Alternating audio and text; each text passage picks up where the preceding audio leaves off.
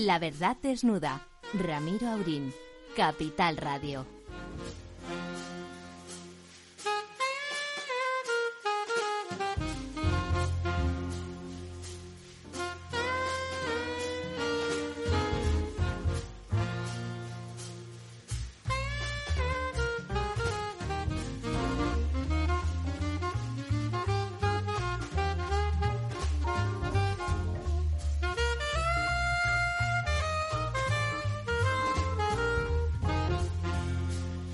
Muy buenas noches, amigas y amigos. Aquí estamos puntualmente para desnudar la verdad, pasando dentro de tres segundos, seis minutos de las diez de la noche.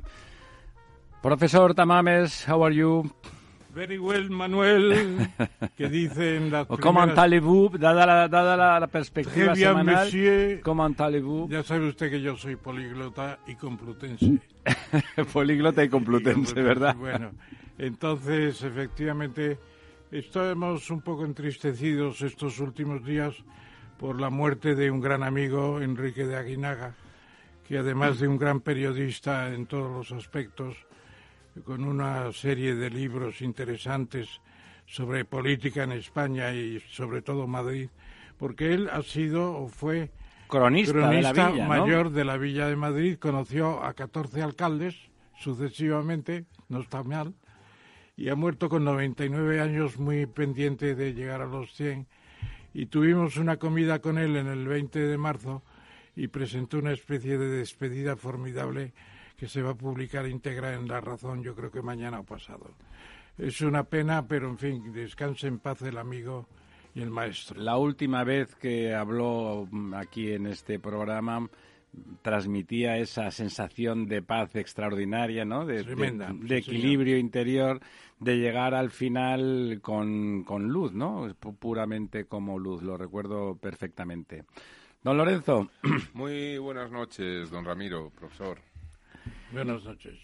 Eh, por cierto, hablando de cronistas, hoy, dentro de ocho minutitos, tendremos aquí con nosotros a don Raúl del Pozo. Cronista del, del, de la Villa, ¿no? Otro cronista, otro cronista que acaba de recibir un reconocimiento más que merecido de la comunidad, ¿no? La medalla de Madrid, el ayuntamiento. ¿Es del ayuntamiento? Es del ayuntamiento, sí, más, más entrañable, yo diría. Sí, no, no, sí, sí, sí, sí, es que me ha engañado un amigo a mí con lo de que era de la comunidad. Le han dado la medalla, eh, no han esperado a su fallecimiento. Mucho mejor, una, hombre. Eso. Una alegría que se la den en vida. Por supuesto, eh, eso da todos, las cosas a, a póstumamente, que quiere que eh, le diga. Él es muy madrileño, muy galdosiano. Bueno, él es de Cuenca, ¿no? Pero, eh, pero muy adoptado aquí, muy, muy... Es muy castizo. Muy sí. madrileño en todos los aspectos. Y, en fin, eh, tiene una producción literaria interesante y, sobre todo, su columna de, en la contraportada del, del periódico El Mundo todos los días, donde nos pone al corriente de, de sus uh, hábitos y sus aspiraciones y sus comentarios. Bueno, sus reflexiones, son, ¿no?, siempre buenas. El son... ruido de la calle, como, El ruido como, de la calle. como dice él. Es verdad que escucha, y como escucha en muchos sitios, no solamente en los mentideros, sino donde se dice la verdad, como aquí, que la verdad se dice y se desnuda, pues eh, las opiniones hay que leerlas entre líneas, las de don Raúl, hay que leerlas entre líneas, porque dice donde no dice, también está, también está diciendo.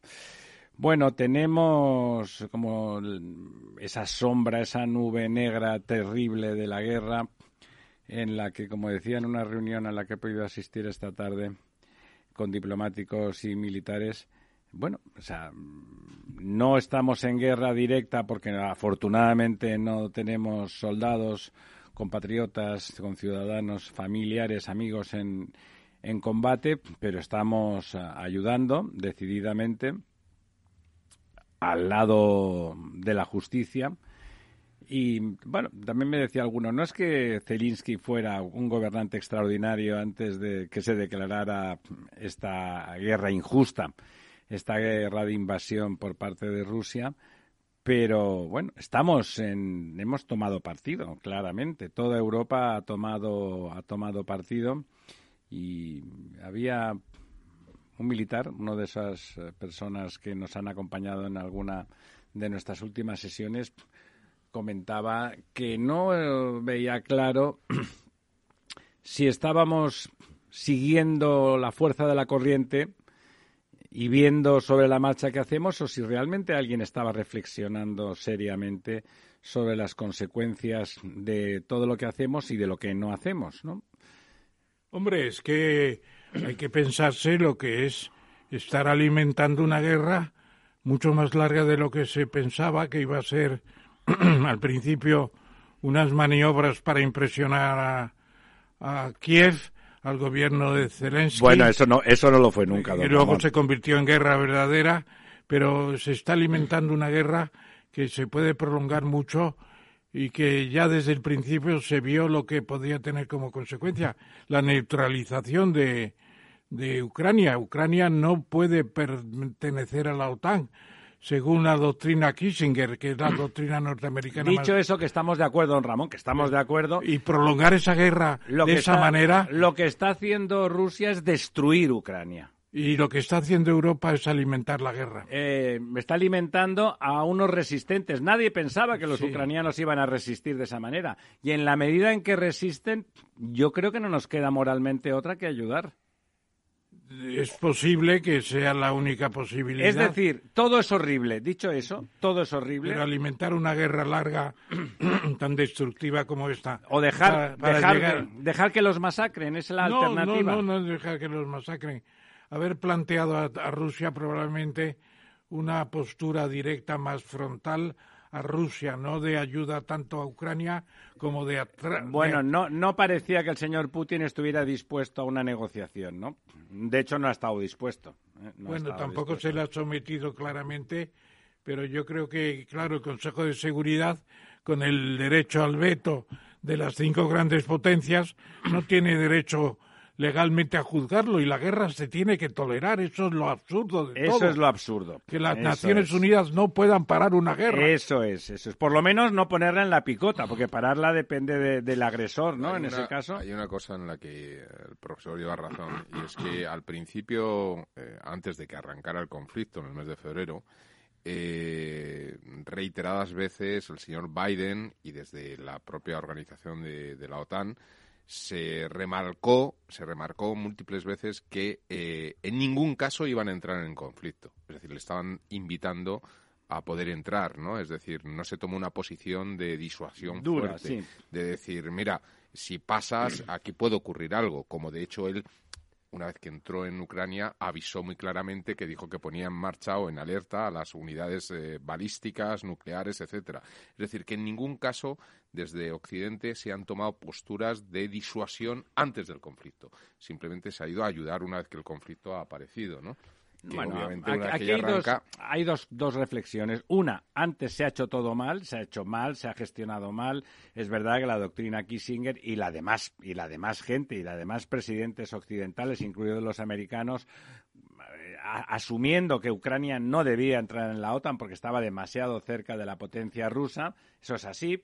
Por lo tanto, se ha gestionado mal esa, creando esas expectativas que a lo mejor ni se creían que fueran a ser reales, pero que como amenaza resultaban, a alguien le resultaron interesantes, desde luego a nosotros no. Eh, por un lado, eso se ha gestionado extraordinariamente mal.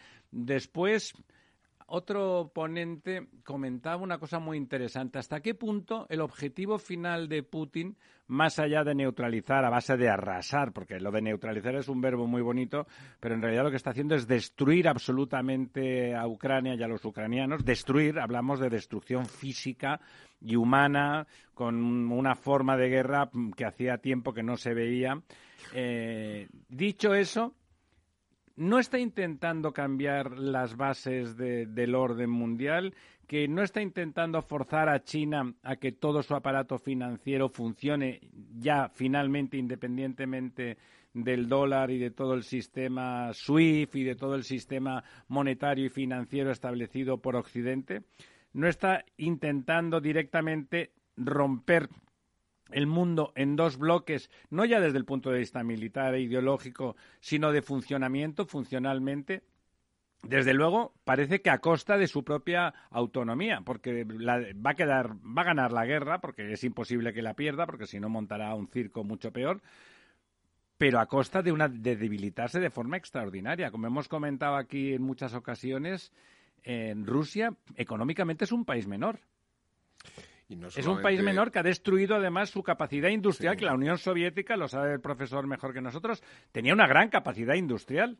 La Unión Soviética. La nueva Rusia no tiene capacidad industrial. Vive de vender no tiene, materias no, primas y no energía. No tiene pulmón económico para esa capacidad industrial. Yo creo que sí que mantiene capacidad industrial y capacidad tecnológica. Lo que no tiene es pulmón para poder alimentarla. A ver, yo no creo que Rusia m, esté en posición de poder modificar no, ninguna... Por, por los hechos, ¿eh? Por, sí, de pero facto. No creo, no creo que China entre en ese juego. Yo creo que China va a seguir su propio calendario y su propia hoja de ruta. Y un conflicto de este tipo no, no va a hacer que modifique su posición respecto vamos, a otros países. Vamos, tenemos ya al otro lado del teléfono a don Raúl del Pozo y le vamos a recibir como Dios manda.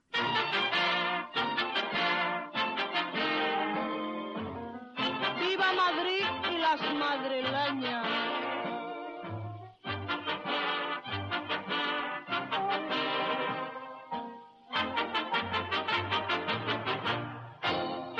Cuando llegues a Madrid, chulona mía, voy a hacerte emperatriz del lavapiés y alfombrarte con claveles la Gran Vía y a bañarte con vinillos de Jerez. En chicote un agasajo postinero. Raúl, así te ha recibido a ti Madrid y así te trata, como a una chulapona. Muy bien. No, estoy muy feliz por el premio. No sé si San Isidro va, lo va a recoger, pero vamos, lo han dado un santo y a mí, que yo creo que eso está mal. Y a un pueblo. Sí, estoy eres... muy contento, y muy feliz y le agradezco mucho al alcalde que haya pensado en mí. No he hecho, no he hecho ningún tipo de cosas para que me lo dieran. Pues ha sí, sido, yo creo que ser un madrileño como, como ilustre. El auténtico madrileño no son como los gatos que tengo aquí a mi alrededor, que son gatos auténticos, sino como tú, madrileños claro. de fuera, madrileños de fuera de una ciudad tan singular en tu caso como Cuenca y que, bueno, y que realmente ejerces guardando esa garita, como dices tú siempre humildemente de tu columna y como y ejerciendo, ejerciendo de cronista, pero no de cronista al uso, sino de cronista como me gusta mucho el título que tú le tienes puesto a tu columna, ahora el ruido de la calle, porque tú eres un gato callejero, ¿no? Un gato callejero. Sabes que yo la, el primera, lo primero que hice en el mundo fue la capital de la gloria, que es la expresión de Alberti de, de, sobre la guerra. Eh, eh, la sesión se llamaba, antes del ruido de la calle, se llamaba la capital de la gloria y escribía sobre el foro. Eh, siempre amo Madrid y he, he sido infiel a todo el mundo menos a Madrid. Y en Madrid la gente nace en un baile, aunque esté tiesa siempre lleva los zapatos limpios y es una ciudad, la ciudad de la tolerancia, como lo era Ámsterdam o San Francisco.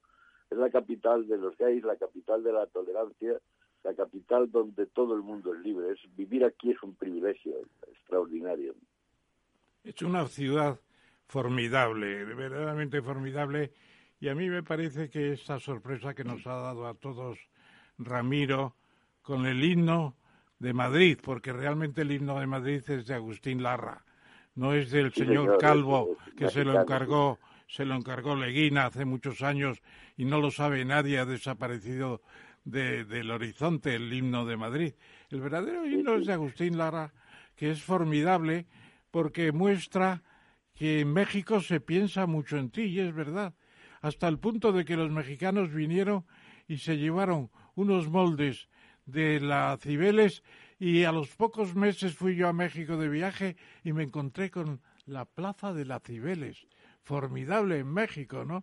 Porque la Cibeles es un poco la representación divina, basada en la antigüedad, de una ciudad señera, una ciudad señera que es además, una ciudad asombrosa, entrañable, entrañable. Yo, yo he vivido en la calle Huertas, por ejemplo, he trabajado en la calle Huertas, y por la calle Huertas A, a, a, por las tardes venían del vertedero de la Puerta del Sol, el vertedero eh, de Santo Domingo, venían gente como Tirso de Molina, Lope de Vega, Quevedo, Cervantes.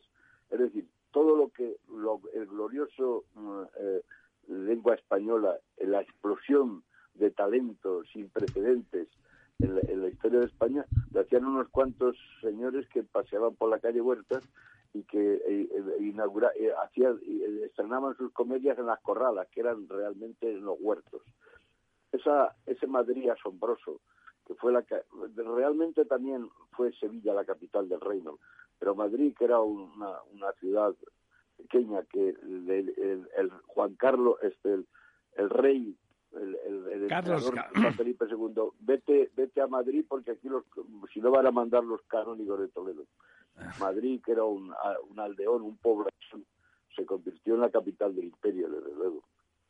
Y es una ciudad sin precedentes, es una de las ciudades más libres, más bellas del mundo. Yo me pues imagino a Raúl del Pozo perfectamente al lado de Cervantes y de Tirso de Molina dándoles palique, dándoles palique y tomando vino con ellos y poniéndoles, bueno, no a caer de un burro, no, a comentar los chismes, los chismes eso y, de, la, y lo de las chulaponas. Bueno, Raúl, de todas formas, lo del poblachón manchego, que hasta cierto punto... Cuando, era, era cuando, verdad. Cuando la ciudad crece... Sí, pero no tan verdad. Es decir, este, este es gato cuando, de verdad, ¿sabes, cuando, Raúl? No le hagas ni cuando, caso. Cuando, cuando, cuando la capital viene aquí, aquí había un, un castillo, un, un alcázar, ¿no? Con una muralla, es decir, era un lugar... Era mucho más que un poblacho manchego, ¿no? Pero otra cosa creció, es que es la verdad... La ciudad creció en, en unos años, creció, pasó de... setecientos habitantes a, a muchísimos más. Bueno, pero, pero un enclave militar que tiene algo más de gloria que lo de un polachón, ¿no? Era una, la ciudad de la corte y llena de pícaros y de hambrientos. Sí, de pícaros no es verdad. El sol, pero tampoco los manteles. Y además... es bueno, la uno... ciudad, la de los cuatro o cinco motines. Es la, la ciudad que para ser libre ha, ha tenido que organizar motines. El último sí. fue el de la República. Cuando te, eh, llevaron a Zaña a la Puerta del Sol y no se atrevía a entrar. Pero el problema del poblacho manchego, que tiene que ver mucho con la arquitectura del centro, eh, se debe un poco a porque en, en la época, eh, creo que fue con Felipe tercero, eh, se, se obliga a los, a, a, digamos a, a, a los madrileños, a los propietarios, que aquellos que tuvieran más de dos alturas en las casas tuvieran que alquilar a gente de la corte. Y claro, lo que ocurría es que no levantaban más de dos alturas para no, para tener, no tener que, que poner el momio. Y eso, ¿no? Lo que hace es que se expande un poco a modo de mancha de aceite, pero claro, no crece hacia arriba como otras capitales europeas, pues como eh, París, que ya está con, un, con cinco tiene alturas. También y... sus cosas malas. ¿No? Hombre, lo que tenemos la, más la que... Ciudad de los burlangas, la, la ciudad más burlanga del mundo, era una ciudad sucia que tiraban los orinales por... Efectivamente, agua va. Agua va. Y, que, y que cuando eso... vino la mujer de Carlos tercero, digo, esto es... Un, un, Es una, es una aldea africana. No, es que claro, Madrid, Madrid no es una... Empezó a limpiar la ciudad. No es una ciudad romana, ni mucho menos. Los romanos ya tenían un sistema de cloacas muy avanzado. Alcantarillas. El Madrid de, de Pío Baroja es muy interesante porque es toda esa zona del Paseo de las Acacias, de los nostálgicos. Del Tridente. Lo que es la, Rivas de Vaciamadrid, llegaban incluso... Es, es el escenario de... de La Busca, de Aurora Roja, de Mala Hierba, esas novelas de Baroja formidables del primer tiempo. Son maravillosas. Muy maravillosas, muy distintas de, de, de, de las de Galdós, que es el Madrid galdosiano, del, del Madrid imperial de los Austrias que conocemos ahora, un tanto, ¿no? Sí. Pero yo nunca he estado de acuerdo con el poblachón. Bueno, manchego. Pero que es, el, no es muy chauvinista de Madrid, don Ramón, ya lo sabes. Yo, yo soy un... Un ensalzador de Madrid, es una Raúl también, lo que pasa que asumiendo toda la condición de, de ese pueblo. Oye, Raúl, hablando pues, del de los... Yo, re... la, una frase que repiten de mí es que la dije una vez, y, y casi sin darme cuenta, que el salir de Madrid es un error.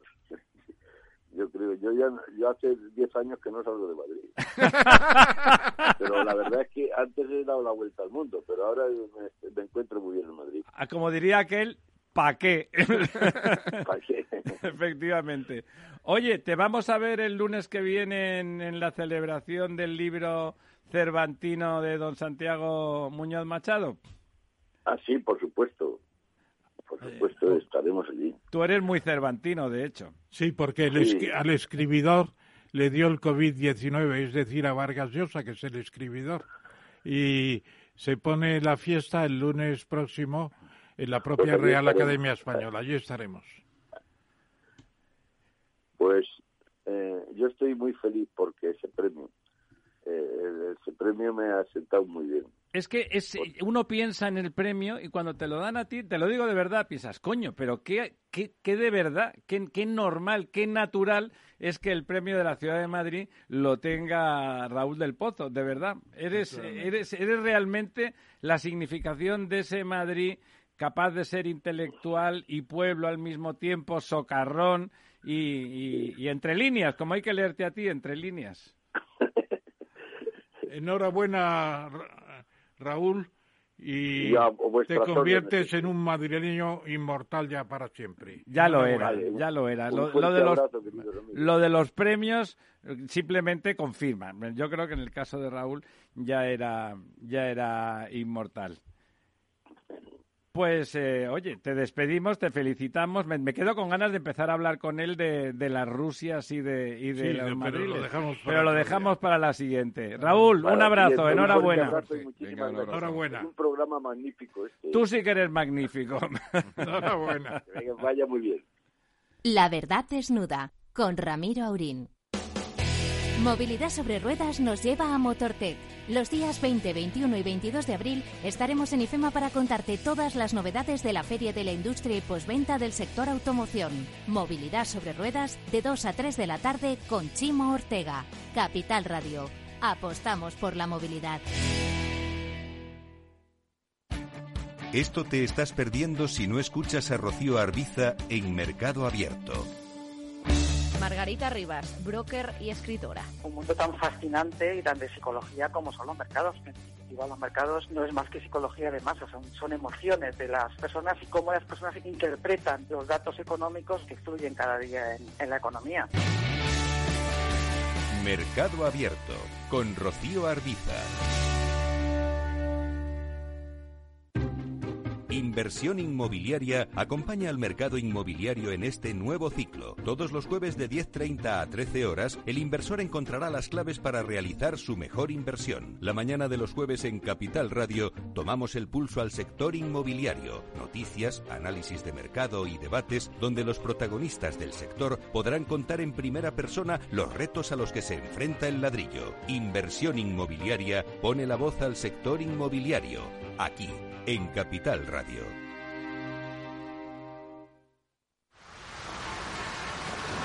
¿Has vuelto a los atascos?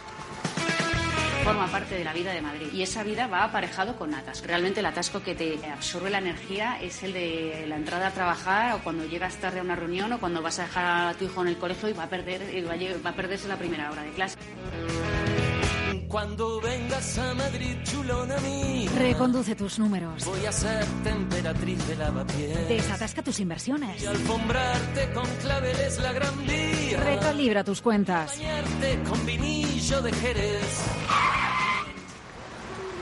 Que no se atasque tu economía. Sintoniza Capital Radio. No me gusta el mundo atascado. La verdad desnuda. Capital Radio.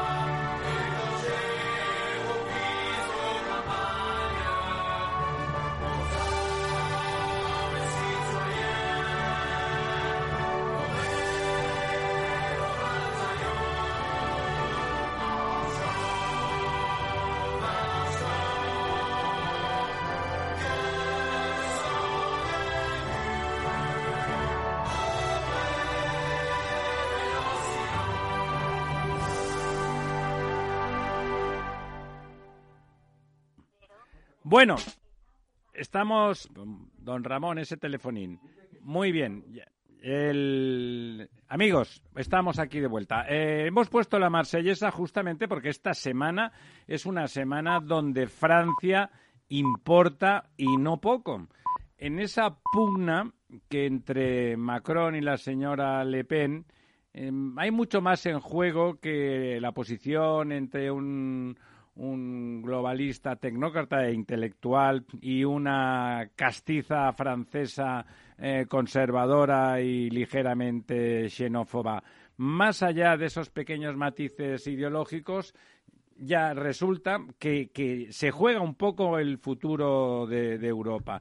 ¿Cómo se aguantarán las alianzas esas que está construyendo, que estaba construyendo Macron con, con Alemania, con Italia y probablemente con España, creando, recreando, no creando, pero sí recreando y reforzando el núcleo de los grandes países europeos dentro de la Unión Europea en este momento en que Rusia nos ha puesto delante de la evidencia de que el mundo no es como la Europa que nosotros conocemos, que la autocracia es la forma de gobierno más extendida en ese mundo y no solamente en, lejane, en, en lejanas regiones donde viven, bueno, o, o exóticos chinos o, o primitivas economías como las africanas, no. Aquí al lado, en la Rusia de San Petersburgo, en la Rusia del Gran Moscú, resulta que la autocracia funciona y condiciona absolutamente nuestra existencia. Y para hablar de, de, de la trascendencia de esas elecciones,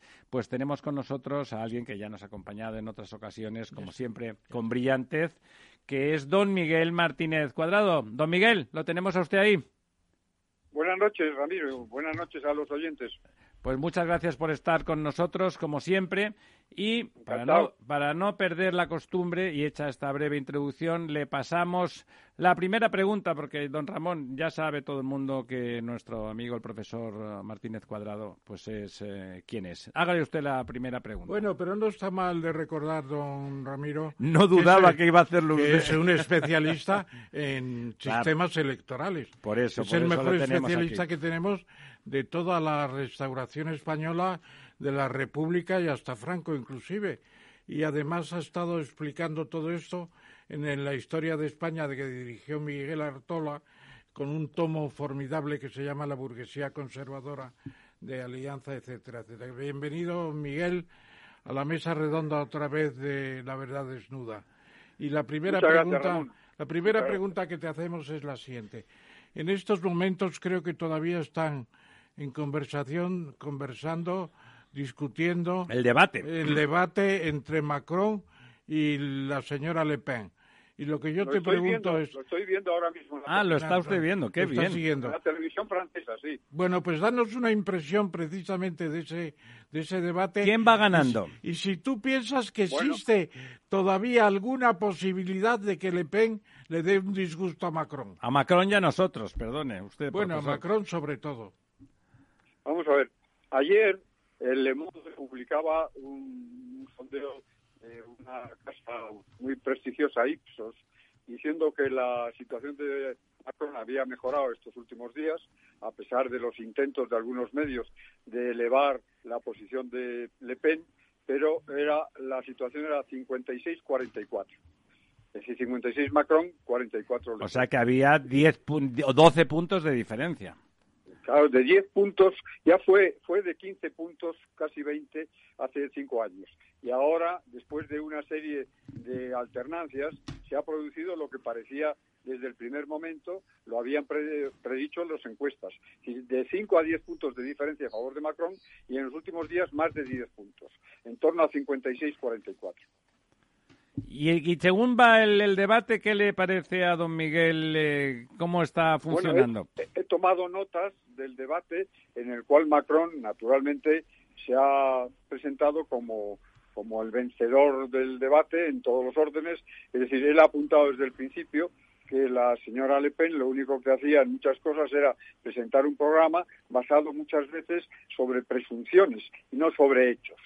Si Macron ha actuado en sus intervenciones, y ahora diré cuáles eh, no, he anotado, eh, seis bloques, seis grandes bloques, todavía están en el sexto, y en ese en esos bloques la diferencia es abismal, es decir, es de una candidata que no tiene, como dicen los franceses, el étoffe, eh, es decir, la vestimenta de presidente, Ajá. y hay un presidente en ejercicio y que además domina todas las grandes materias en que se han planteado.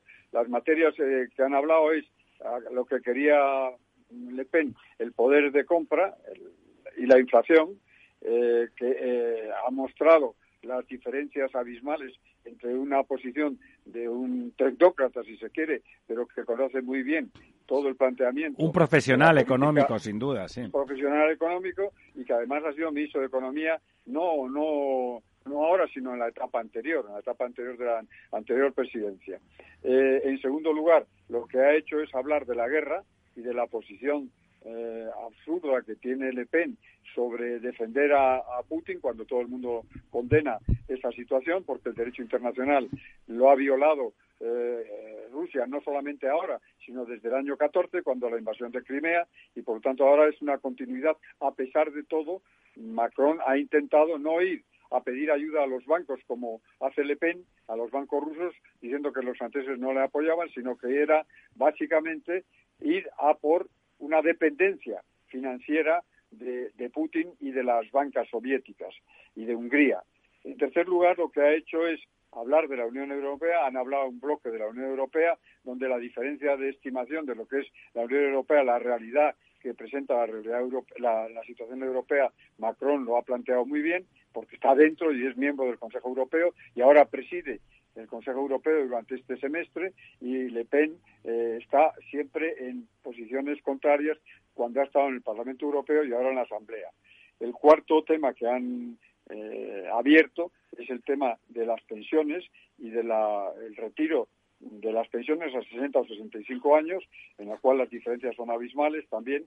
Macron eh, quiere ir al sesenta y cinco, Eh, pero con excepciones, y eh, la señora Le Pen lo único que dice es eh, ir hasta sesenta como máximo.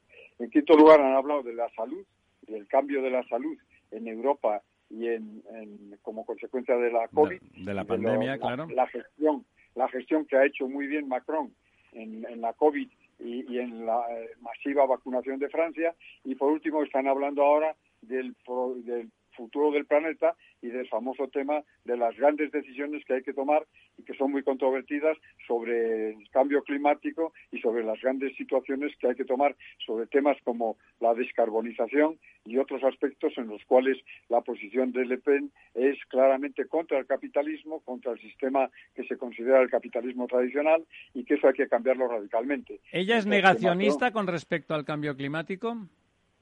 Ella, ella sí, claro, es contraria a los gastos del cambio climático, es negacionista sobre eh, la importancia que se está dando al cambio climático, que eso está ayudando fundamentalmente a Estados Unidos, a las empresas americanas y al sistema capitalista, y que eso va en contra de Francia, de los intereses de los franceses, y que por lo tanto eso es una cosa a rechazar. Es decir, está en un negacionismo desde el principio hasta el final. Eh, claro, la posición de Macron es mucho más fuerte y mucho más sólida frente a ella. Eh, está más más tranquila que la hace, hace cinco años, pero a pesar de todo sus argumentaciones son muy débiles. Y toda su posición, en la cual eh, Macron la ha atacado a fondo, considerándola una dependiente de la política de Putin, y sobre todo la, la argumentación de que de la, de la señora Le Pen diciendo que la alianza de Rusia con China es muy peligrosa para Occidente y que eso hay que cambiarlo. Son salidas muy extrañas. De pata de cabra un poco, ¿no? Claro, muy o sea, raras, muy raras. Tú, no, por, por el resumen que has hecho, Miguel, por el resumen sí. que has hecho, eh, se ve que has mirado con, no digo, cierta admiración a Macron, que tiene tablas, que tiene ya Nos cinco años, lo que piensa, cinco ¿no? años de gobierno, cinco años de bregar en la política internacional, en estos momentos la máxima autoridad de la Unión Europea, etcétera. ¿Tú ves que este debate puede influir algo para que la clase obrera más eh, jodida, que se dice, la gente que está peor, que son los votantes de Le Pen? Porque resulta que, como una dice parte, The Economist, parte, un parte. comentario que a ti te ha gustado mucho de The Economist, al fin y al cabo Macron representa a los que viven mejor en Francia. Y los que viven peor, precisamente, están en manos de Le Pen. Pero eso lo dice, lo dicen algunos medios tendenciosamente, entiendo. No, pero yo, ¿no? yo creo que tienen bastante razón, ¿eh? Las cl- la clase obrera está en esos momentos los peor tratados por la, por la vida, están más con Le Pen que con... Los acomodados están todos con Macron, ¿no es así? una gran parte, también hay algunas reservas. Ahí la, la posición fundamental es la del tercer partido, que en estas elecciones, el tercer grupo de... Los de podemitas votantes, franceses, el de, ¿no? El de, Mele, de Mélenchon. Y Mélenchon, eh, sus siete millones de, de electores, una tercera parte va a votar a Macron, otra tercera parte se va a abstener, y otra tercera parte probablemente vaya en la dirección de Le Pen. Eso es lo que dicen las encuestas. La realidad es más compleja. Yo creo que una parte de los obreros tradicionales que votaban al Partido Comunista, al caerse el Partido Comunista, que ha tenido un porcentaje entre dos y tres por ciento pues, en la primera votación, es decir, hay un cambio con respecto a las actitudes derecha e izquierda, clase obrera, clases dominantes, y ese tipo de planteamiento en Francia marca un poco lo que está ocurriendo en Europa. Es decir, el, el debate entre derechas e izquierdas está ahora mismo muy cambiado y los grandes partidos han caído, como los republicanos conservadores, ha caído también el Partido Socialista, que ha quedado en un dos o tres por ciento, y que han caído eh, las grandes eh, posiciones tradicionales de los debates en Francia en la Quinta República, lo cual no quiere decir que no vuelvan, pero en estos momentos el debate de la guerra, el debate de la... de las consecuencias de la COVID, las consecuencias de la crisis económica y la crisis que se viene, que nos hace bajar entre el diez y el quince por ciento del Producto Interior Bruto a todos los europeos y a, a remangarse, porque la, la crisis de, en, de Ucrania la vamos a pagar sobre todo los europeos en forma de recepción de migrantes y en forma de pago de la reconstrucción futura cuando se pueda abordar. De millones son, son de migrantes. Mayores, son temas mayores, claro. Don Lorenzo. Sí, hola, buenas noches, don Miguel. A ver, yo eh, en, en el análisis de, sobre todo, la primera vuelta, ¿no? Eh, yo m- disiento un poco, creo que por lo menos en España los medios de comunicación no han reflejado un, un tema importante, ¿no? Y es que yo creo que la señora Le Pen, en realidad, y voy a poner entre comillas, pero voy a explicar ahora lo que voy a decir, es quien ha ganado la primera vuelta. Y digo esto porque...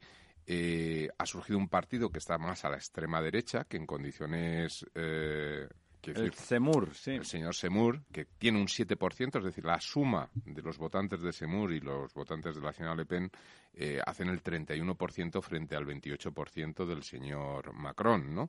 Con lo cual realmente, porque, digamos que esos son los votos cautivos, y lo de Zemmour, bueno, pues una especie de escisión de segunda marca, etcétera, pero estarían dentro un poco de esta posición de la extrema derecha, ¿no? Incluso con posturas más extremistas que la propia señora Le Pen.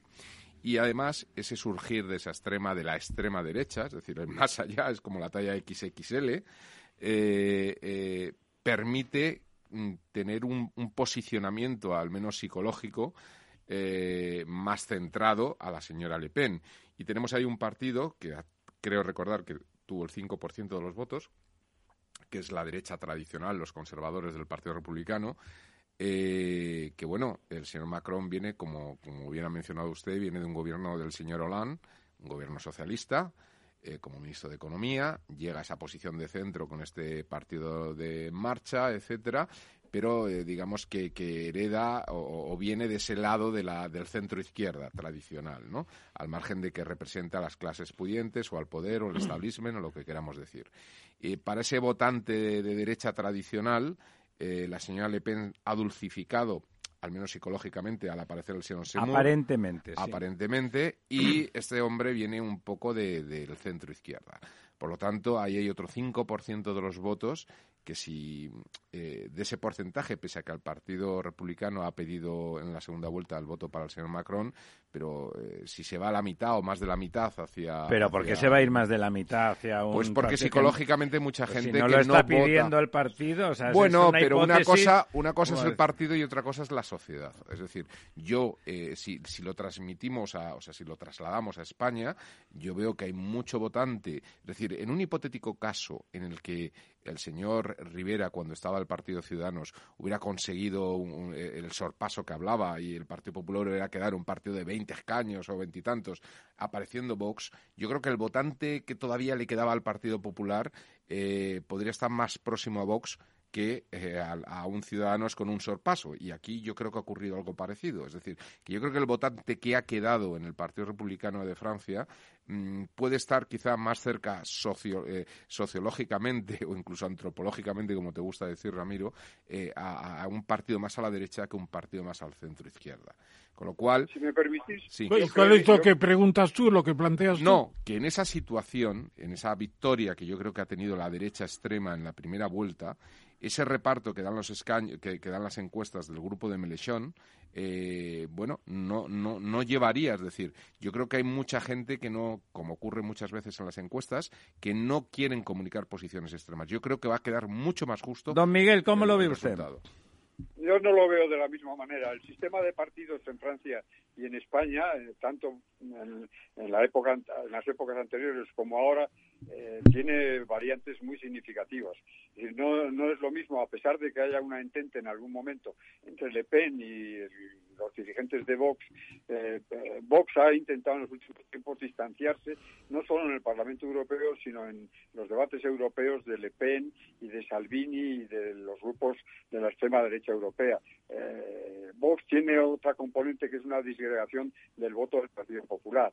Por lo tanto, ante temas como Cataluña o el País Vasco, esos temas no están en Francia de la misma manera planteados. Aquí el problema es eh, el intento de, de Mélenchon de volver a un partido popular en cierto modo parecido a lo que hacen los podemitas en España. Pero, pero aparte de, de su ascendencia eh, hispano Eh, española, porque vienen sus abuelos eran de Murcia y tiene una gran identificación con un cierto eh, tic anarquista o anarcosindicalista de los viejos tiempos en España. Yo creo que las cosas son muy distintas en Francia y en España, a pesar de todo. Y yo creo que a pesar de que Le Pen ha intentado hacer unos grandes esfuerzos, esa suma del voto de Le Pen del, del veinticuatro más el, los de Zemmour más tal, no, no, no son equiparables a lo que suma Macron, tanto en sus veintisiete por ciento iniciales en la primera vuelta como los que se le están pasando, es decir, la derecha republicana y gran parte del Partido Socialista sigue votando a Macron, no hay que olvidar. Bueno, pero el Partido Socialista ha sacado el uno coma nueve por ciento. Una disidencia, no solo, es decir, Macron tiene no solamente la derecha, una parte de la derecha, y se ve además en la geografía electoral. Si tomamos la geografía electoral de la primera vuelta, gran parte del oeste hasta el País Vasco votan a Macron.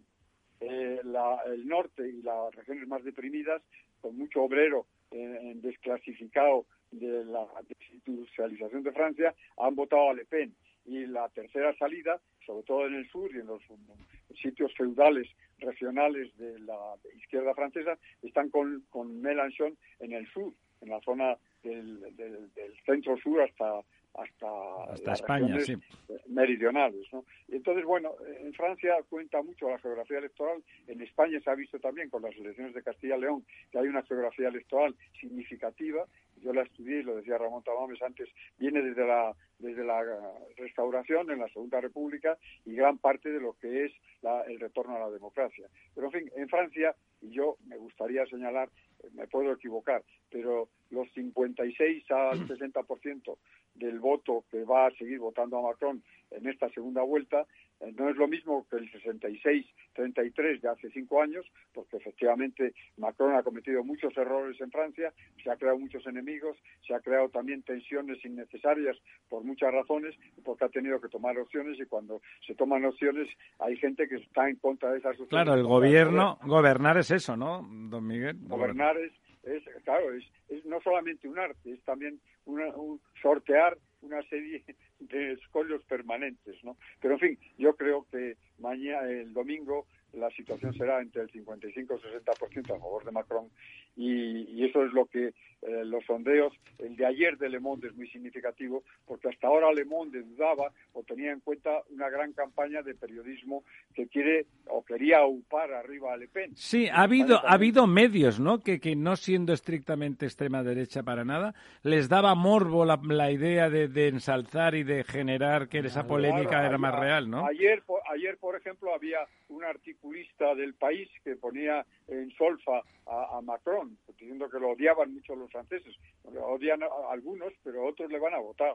Y de esos ha habido un intento por parte de mucho periodismo y de mucho eh, ánimo contrario a lo que representa Macron, esa especie de, de electorado multipolar, eh, para decir, bueno, Eh, hay que defender otros intereses, como los que Le Pen representa, y la, la vieja Francia tradicional eh, que representa esta señora, pues es una cosa que viene de lo peor de la Cuarta República y del momento de enfrentamiento entre de Gaulle y su padre, el padre de la señora Le Pen. Y aquí, don Miguel, ¿no le parece que justamente medios como El País, que en principio son de izquierda, significaría un alivio para el Partido Socialista Obrero Español que ganara Le Pen? Porque evidentemente sería como el susto, sí que puede ganar esa extrema derecha y entonces a partir del susto eh, recoger en río revuelto.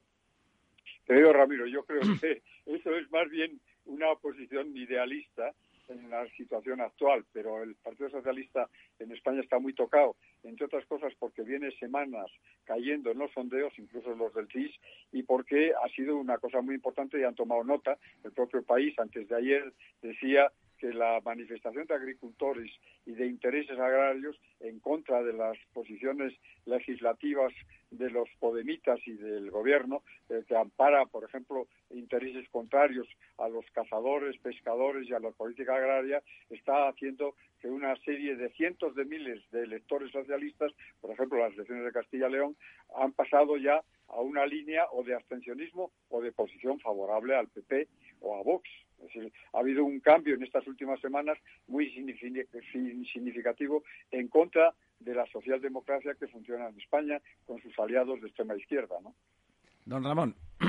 Hombre, yo creo que eh, el debate de esta noche puede tener una cierta influencia. Eh, un Macron, por lo que nos dice tanto, don Miguel, está ganando Macron el debate. Sí, está ganando. Yo le veo a Miguel un poco demasiado partidario de Macron, probablemente. Y a, y a don Ramón muy partidario de Le Pen. No, yo no, yo no estoy partidario de Le Pen, pero un susto en Europa de este tipo a lo mejor venía bien. Viene fatal, don Ramón. Venía bien. Un en susto este de, momento. De este momento. De este momento. Ramón.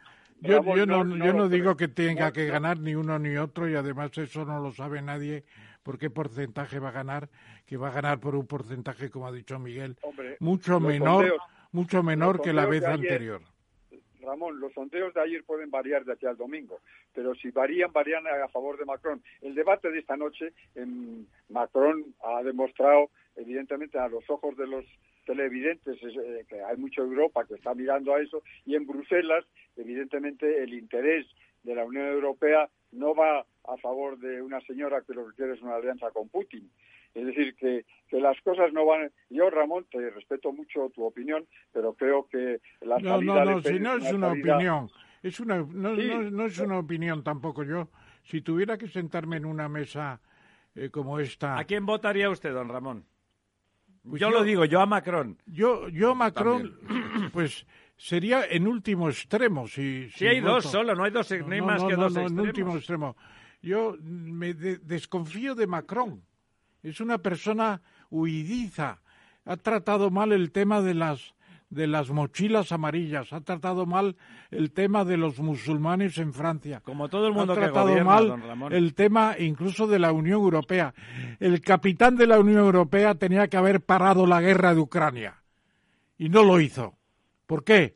Pues porque se dio cuenta muy tarde. Se fue a Rusia y se puso en aquella mesa a ocho metros de Putin. Lo puso Putin a ocho metros. Él no se puso bueno, en ningún sitio. Y él se dejó poner. Don Ramón. A mí no me gusta Macron. Es usted un buen actor, no pero no me gusta no Macron. Vuela. No me gusta Macron. No tiene sentido de lo que está pasando en Francia, que es un país que está pasando... Pues imagínese el sentido de la señora Le Pen. Bueno, pues señora Le Pen a, a, está civilizando a la derecha, ¿qué más queremos? Que está civilizando a sí, la señor. Derecha, por Dios. No, no, es, Ramón, no es la, Ramón, no es la Miguel, Le Pen de hacer. Miguel, dígale usted algo al maestro. Oye, oye, la, si la permite, señora Ramón, Le Pen... Te veo, te veo muy Mélenchon. Es decir, Mélenchon ha dicho que no quiere que se vote a Le Pen, pero que él no va a votar a Macron. Naturalmente, reserva, esa es la postura la buena. Yo habría votado Mélenchon. Bueno, Ramón, a mí me parece muy bien, pero viejas simpatías hacia hacia, hacia los comunistas, Francia, sí. O viejas o viejas simpatías a un cierto anarcosindicalismo que tiene Mélenchon por su bueno, tradición murcianos. De los abuelos eh, ma, eh, almerienses, anarcosindicalistas de España, pero en fin, eso es podemismo y no creo yo que tú estés muy podemista en estos momentos en España, ¿no?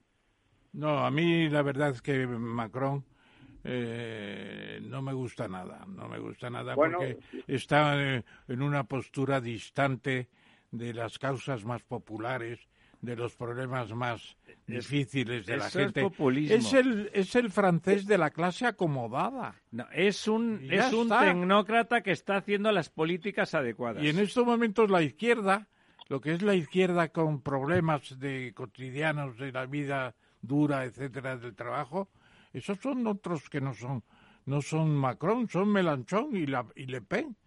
Le, ¿Cómo puede llamar Le Pen a la izquierda a Le Pen? ¿Cómo le llama izquierda a Le Pen? Son xenófobos, son antieuropeos. Han evolucionado son lo que usted no se da cuenta. Son pro-Putin. Don Ramiro, que han evolucionado, son mucho más juiciosos que sí, antes. Ya no son neandertales, ahora como son, ya no, son... Los neandertales, los claro. neandertales fueron, no, fueron, creo, a, fueron que... asesinados por los sapiens. Pues por los no, sapiens. No. Y eso es lo que está pasando. Ramón... Ramón se prodiga en el arte de la provocación. Yo sí, creo que sí, sí, sí. Está aquí muerto de la risa. Ustedes, claro, ustedes no lo ven. Yo lo tengo enfrente. Se está, perdonen por la expresión, descojonando. No, sé. no, no, no, no, no. Unión, a nosotros, a Ramón y a mí y a todos nosotros, nos interesa la evolución de la Unión Europea. Y la Unión Europea va mejor con Macron que con Le Pen, ni con Mélenchon. Es decir, hay que optar eh, decisiones. En Francia, en la época del general de Gaulle, se dividió también en varias partes y de Gaulle consiguió levantar la, la Quinta República. No lo hemos dicho, pero uno de los secretos de la Quinta República es el sistema electoral de dos vueltas. Y eso en la primera vuelta los electores orientan el voto a lo que les divierte más o por quien les divierte más, y en la segunda vota, en la segunda votación un viejo maestro mío de París, de Sciences Po, que se llamaba François Gogel, que hizo las leyes electorales del general de Gaulle, digo, dijo siempre, primera vuelta se orienta el voto y en la segunda vuelta se decide. Y aquí la segunda vuelta está claro, Ramón, Macron te guste más o menos y tiene muchos vicios a los cuales naturalmente su españolismo también es muy dudoso, porque en los temas que tenemos económicamente, tú vas a sacar tu estructura económica nueva y verás que las intersecciones que Francia siempre ha vetado para los transportes y las energías en Francia siempre han sido los franceses de, de la de, de Sciences Po los que han estado en contra. Y han estado en contra Giscard d'Estaing, han estado en contra hasta que llegó Mitterrand y levantó ese veto y vuelve otra vez a surgir con la gente que puede haber, y el propio Macron es más bien de esa escuela tradicional de los enarcas franceses y que son poco españolistas o poco favorables a, a reanudar unas relaciones más positivas con España. Pero como en la Unión Europea somos más iguales, Macron tendrá que tragarnos, no tendrá más remedio, y ahí las reservas de Ramón pues yo las entiendo, pero no las comparto. No las compartes, pero date cuenta lo que es un presidente de Francia, un presidente, aunque sea por el turno de seis meses, de la Unión Europea, que no ha sido capaz de parar la guerra. Eso es terrible. Pues no la podía, no la podía parar nada. La podía parar seguramente ¿Cómo? Con una política mucho más activa, más la, la, más, la única manera más de... era arriesgarse, arriesgarse a un a, al enfrentamiento atómico. Y eso lo, lo descartas tú y lo descarta todo el mundo en Europa. Por supuesto. Y el juego de Putin ha sido precisamente llevarnos a esa posición en la cual, evidentemente, no podía entrar Europa. Nadie en Europa, dime tú, ¿quién en Europa podía tomar esa decisión? Macron no podía solo. Y, y los alemanes tampoco. Y el resto de Europa, imagínate tú la cantidad de traidores que tenemos dentro. Desde los, los polacos han cambiado, pero los húngaros y todos los países de, de la Europa del Este están más bien temiendo la, la invasión de Rusia, y no te digo nada el caso de Suecia o de Finlandia, que nos tiene que poner en la alerta a, los que puede, a, lo, a lo que puede pasar. Claro, Finlandia, con... Finlandia perdió el treinta por ciento de su territorio en la última invasión de Rusia. Sí, pero fue el año cuarenta y cuatro. Claro. Sí, hace, pero ahora, hace ahora ochenta años. Ya, ya, ya. Yo pero ahora han doblado, recuerdo. El, el, pero se ha doblado el número de los, de los uh, finlandeses que quieren entrar en la OTAN ya, a pesar de los riesgos de Putin y a pesar de las amenazas de Putin. Con Eso lo cual es... lo que puede haber es un reforzamiento en el Báltico de la de la potencia militar, pero hemos visto que Rusia, su potencia militar es bastante más limitada de lo que ellos creían. Es decir, que se les haya hundido el acorazado Potemkin eh, por unos misiles misiles que están fabricados en la propia Ucrania con ayuda soviética en su momento, con ayuda rusa en su momento, es uno de los datos significativos de que, aunque gane aparentemente la guerra, la ha perdido Rusia. Y en el orden internacional la están ganando de nuevo Estados Unidos. Estados Unidos y China son los dos ganadores de la guerra, sin duda. China no lo sé, porque China está perdiendo el mercado mundial. ¿Sí? ¿Tú crees que le está afectando al mercado mundial chino? Ya lo verás, ya lo verás. La ruta de la seda ya la han perdido. Y el comercio mundial está cayendo a, a menos del cinco por ciento. Leeros lo de Fondo Monetario Internacional de hoy. La caída brutal de, de varios puntos del Producto Interior Bruto nos lleva a una recesión mundial. Esa recesión mundial en Europa la tendremos mucho más clara, pero en, la, en el resto del mundo va a ser terrible. Y en África ya veremos. Bueno, don, don Miguel, me parece que está usted extrapolando una serie de cosas quizá indebidamente. ¿Indebidamente? ¿Por indebidamente, qué? Porque piensa distinto es que usted, de don Ramón. Eso de, eso de que China ha perdido la ruta de la seda. ¿Qué es eso de que ha perdido la ruta de la seda? Ya sabe usted, don hecho, Miguel, que es muy pro-chino. Lo, lo, que, he hecho, lo, que, ha hecho, lo que ha hecho China... Ha perdido, es... Ramón, ha perdido Italia ya, ¿no? Y Grecia. Sí, sí, sí. China ha perdido, sí. ¿Y la ruta sí. de la seda por dónde anda, Ramón? Eh, ¿Por dónde va la ruta de la seda? La ruta de la seda es prácticamente medio mundo. medio mundo, sí. Y no solamente es la ruta de la seda, y es África, y es, es Ibero, Ramón, Iberoamérica. Ramón, te trato, te, Iberoamérica. Te a, que dentro, a que dentro de dos años tengamos este debate sobre dónde va China y dónde cae China después de la dependencia del comercio de Europa y del mundo en que nos hemos dejado invadir por los chinos. Esta reacción que se está produciendo... Le veo usted muy, muy, muy, ya verás, muy ya antichino. Verás. Está usted bueno, eh, no, no, creando no, una no, sensación no. De, de, de estrés contra China. A mí lo que no China. me gusta de China es el sistema comunista chino. Eso no me gusta nada. Bueno, a mí lo que no me gusta es que esté dándole soporte a Rusia. No, pero no le ha enviado armas. Bueno, no lo sabemos. No, no le ha enviado armas, ni le ha creado una base... Económicamente especial. Lo está soportando. Está, sigue negociando con Ucrania. Bueno, Europa sigue está soportando. Comprando también, y vendiendo también, a Ucrania. También. No. Antes de que se vaya usted, don Miguel, ha comentado un poco la, la situación española, que siendo importantísimo, sobre todo en relación al futuro de Europa, porque a pesar de que don Ramón critica a Macron en relación a su comportamiento europeo, está tejiendo, está tejiendo una red entre los cuatro grandes países que deben de ser el auténtico núcleo de la Unión Europea, Francia, Alemania, eh, Italia y España. Esa debe ser... por geografía, por economía, por, de acuerdo, por demografía, de eso debe ser el corazón de Europa, porque no hay otra, ¿no? Lo, lo demás, si ese corazón está fuerte, el resto de Europa no le quedará otro remedio que unos con ganas y otros con menos ganas, pero de estar, de estar ahí. Pero hablando de España, le parece, le he notado que como, como técnicamente, yo como soy ingeniero, le percibo cuando uno opina técnicamente, cuando uno opina Con, con fundamento numérico, hablando de España, de que la tendencia en las últimas semanas, en los últimos dos meses a lo mejor, en el veintidós, está siendo claramente desfavorable y como tendencia a largo plazo para el gobierno. ¿Eso le parece que es argumentable, don Miguel? Claro que sí. El cuatro de mayo, hace un año, eh, la reorientación en Madrid eh, hizo un giro copernicano de cómo iba el voto y la caída del voto socialista. Y el voto socialista sigue cayendo, y la prueba es de que el Partido Socialista y su Estado Mayor, lo estamos viendo porque con leer El País ya tenemos eh, eh, las, las primeras re- relaciones, los chistes de Perisi son bien significativos. Es decir, que el, la reorientación del voto y el intento de alargar la legislatura al máximo para que pueda presidir la Unión Europea el presidente Sánchez, ese es el, el último intento. Pero bueno, la, las elecciones parciales que se están produciendo en Castilla y León, que probablemente va a haber en Andalucía, todos los resultados electorales, los sondeos, incluido el P I S de Tezanos, evidentemente están que es marcando una, que es una, una, novela. una caída significativa del voto socialista. Y además, en el voto socialista, sus aliados que están en la franja del Pirineo, desde el País Vasco hasta Cataluña, con Huesca incluida, inclu- increíblemente eh, ha pasado de votar más bien conservador a, a votar eh, dentro de la de la franja esa pirenaica de extrema izquierda. Pues no lo sé lo que puede ocurrir, pero evidentemente si se quita eso, el resto de España va en una dirección muy significativamente favorable a una orientación del Partido Popular y sus aliados.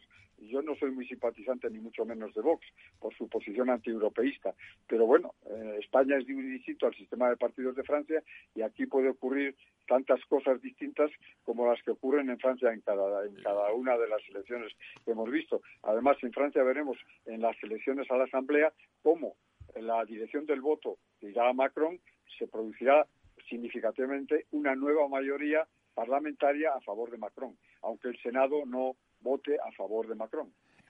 ¿Le, le parece que está teniendo en el, el, la lectura en las encuestas recientes del supuesto efecto Feijóo? ¿Le parece que es significativo? ¿Le parece que va a tener un efecto a medio y largo plazo positivo para el centro derecha o es flor de un día y de la novedad? No, sin duda, sin duda. El cambio es... La alternancia en España sigue jugando todos sus efectos desde el principio del retorno a la democracia. Y la alternancia, el juego de dos, de dos tendencias que se alternan en el poder, ha sido hasta ahora, a pesar de la fragmentación de partidos que ha tenido lugar en los últimos diez o quince años, pero evidentemente hay en el tronco común de dos grandes orientaciones, la orientación eh, democrático-cristiana y la orientación socialista, siguen teniendo ya ahora por encima del cincuenta por ciento de la tendencia del voto. Y todo lo que demás serán añadidos y alianzas parciales, salvo que vayan a una gran alianza que por razones, eh, digamos, de interés eh, común no les interesa a uno y a otro. Los socialistas quieren mantener la alianza Frankenstein y los y los eh, populares no tendrán más remedio que terminar algún tipo de alianza con Vox, que es el que sigue batiendo récords en las encuestas, ¿no? Pero, en fin, eh, esa tendencia todavía queda un año y medio o dos años y veremos a ver lo que se va a producir. Eh, en el Partido Socialista la voz de alarma viene cundiendo y se ha acentuado sobre todo con la gran manifestación que tuvo lugar hace poco cuando perdieron el voto agrario y cuando más de medio millón de votantes socialistas eh, han, han vuelto, pues claro, eh, no se puede dejar al, al voto agrario eh, en una, y, ni a los intereses agrarios caer de la estrepitosa manera en que eh, los podemitas y las, eh, la ley animalista y todas estas cosas que están haciendo los eh, Podemos eh, van contra los intereses tradicionales de la caza, de la pesca, no de los pijos y de los señoritos que mandan en los cortijos, sino de las realidades de la gente del, del, del pueblo, de los pueblos. Claro, que tiene su fuerza y que, y que ha, ha demostrado en la, en la manifestación de Madrid, de los doscientos o trescientos mil o medio millón que haya habido, eso es un cambio significativo ante los ojos de la opinión pública. Han cambiado radicalmente las circunstancias de los votantes agrarios del Partido Socialista. Era gracioso porque en esa manifestación yo estuve por allí zascandileando, había la gente, los madrileños, cuando iban en las calles acercándose, los de Valencia, por ejemplo, venían por la avenida del Mediterráneo, dejaban los autobuses por allí, entonces eran pues todas las asociaciones agrícolas o de cazadores o de pescadores del, del Levante, pues iban por allí. Entonces la gente se levantaba a hacerse fotos con ellos, no los madrileños. Me hace gracia porque el madrileño ese tipo de... de manifestaciones las vive como una especie de costumbre, de cosas que van pasando en la ciudad, como, como cuando cae granizo, ¿no? ¿Usted, don Ramón, cree también que vuelve los partidos de turno? Eh, bueno, eso depende también de personalidades más o menos fuertes que puedan gobernar en los partidos tradicionales y en los gobiernos, en los partidos de, de nuevos. Yo creo que en España todavía queda un poco de tiempo hasta volver a un cierto eh, bipartidismo, si es que volvemos.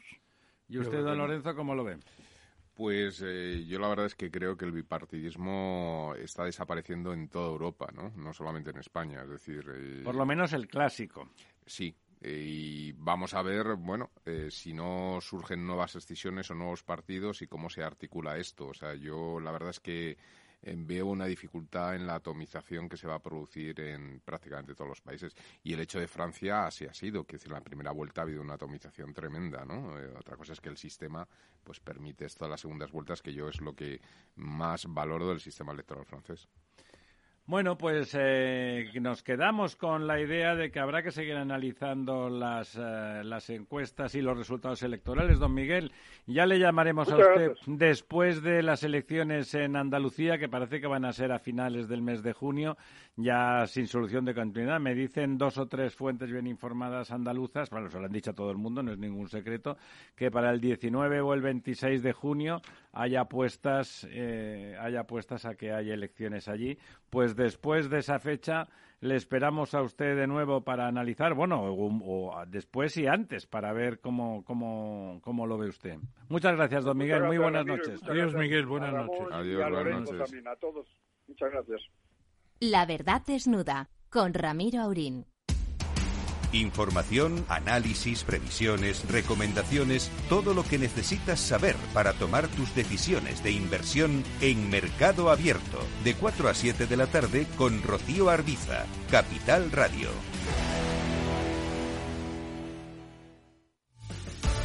Muy buenas, mi nombre es Sergio Fernández y estoy aquí para invitarte al primer programa de criptomonedas de la radio española. ¿Quieres saber qué es un Bitcoin? ¿Qué es esto de Cardano, Solana, Ethereum? Todo esto te lo vamos a contar en Cripto Capital de lunes a jueves de aquí en Capital Radio. La verdad desnuda. Capital Radio.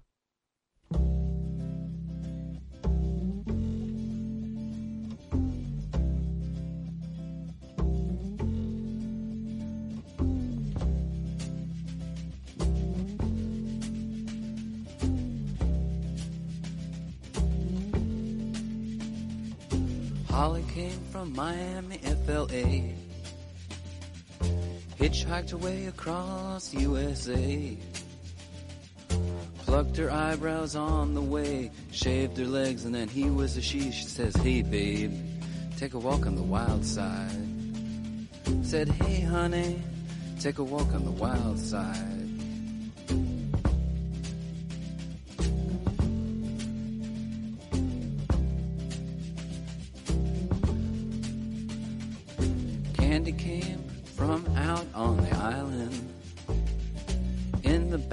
She was everybody's darling, but she never lost her head.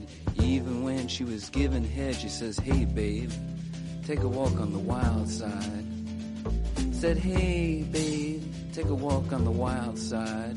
And the colored girls go do do do do do do do do do do do do do do do do do do. Caminando por el lado... por el lado peligroso. Ahí hace tiempo ya que está instalada Cataluña, Barcelona, mi ciudad, y la de nuestra próxima invitada, Ana Losada. Ana, ¿estás ahí? Sí, aquí estoy. Pues muchísimas gracias por estar con nosotros. Imagino que desde Barcelona... Bueno, hoy no, hoy estoy en Sevilla porque estoy en... ¡Ole, ole, ole! ¿Te has ido a la feria o qué? No, no, no, no, no. He venido a, a dar una conferencia sobre el tema de la inversión, que, bueno, invitada por una asociación cultural y, y, bueno, estoy aquí en Sevilla, pero bueno, que... No es verdad que la feria es la semana que viene, todavía no es, sí, o sea sí, que sí. Te habrías ido con mucho tiempo de, de adelanto. Demasiada antelación, sí. Muy bien, Ana Losada, eh, que nos va a hablar, como ya acaba de anunciar, bueno, sobre la posición de que, que tiene el bilingüismo, la, la práctica y el uso del español en, en Cataluña, hablando como estábamos de Cervantes hace un rato con don Raúl del Pozo. Pero le paso la palabra a don Ramón para que haga una glosa de nuestra invitada y la primera pregunta. Sí, querida Ana, ¿qué tal estás? Eh, te incorporas Muy a bien. Esta mesa redonda de La Verdad Desnuda, donde tratamos de ver los problemas que nos acosan de una manera u otra, más o menos lejanamente. Hemos hablado muchas veces de Cataluña, pero nunca hemos concretado nada en torno a la lengua. Y tú llevas desde dos mil quince al frente de la Asamblea de por una Escuela Bilingüe en Cataluña, la A E B, con mucho No digo éxito, con mucho esfuerzo, eso sí. Sobre seguro, todo con esfuerzo. Con mucho esfuerzo y penetrando eh, progresivamente en la sociedad por las cifras que nos facilitas.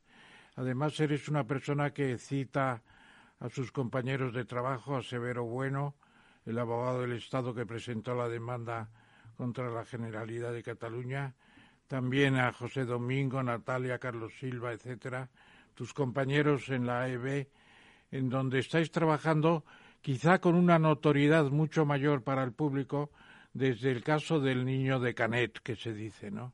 Aquel niño que su padre y su madre querían que estudiara en los dos idiomas y no lo consiguió, a pesar de lo cual, pues, sí se rompió una especie de cerco de silencio muy importante que estáis vosotros rompiendo y eso está muy bien. ¿Nos podrías explicar un poco cómo nació la Asamblea? ¿Qué penetración tenéis ya en la sociedad catalana?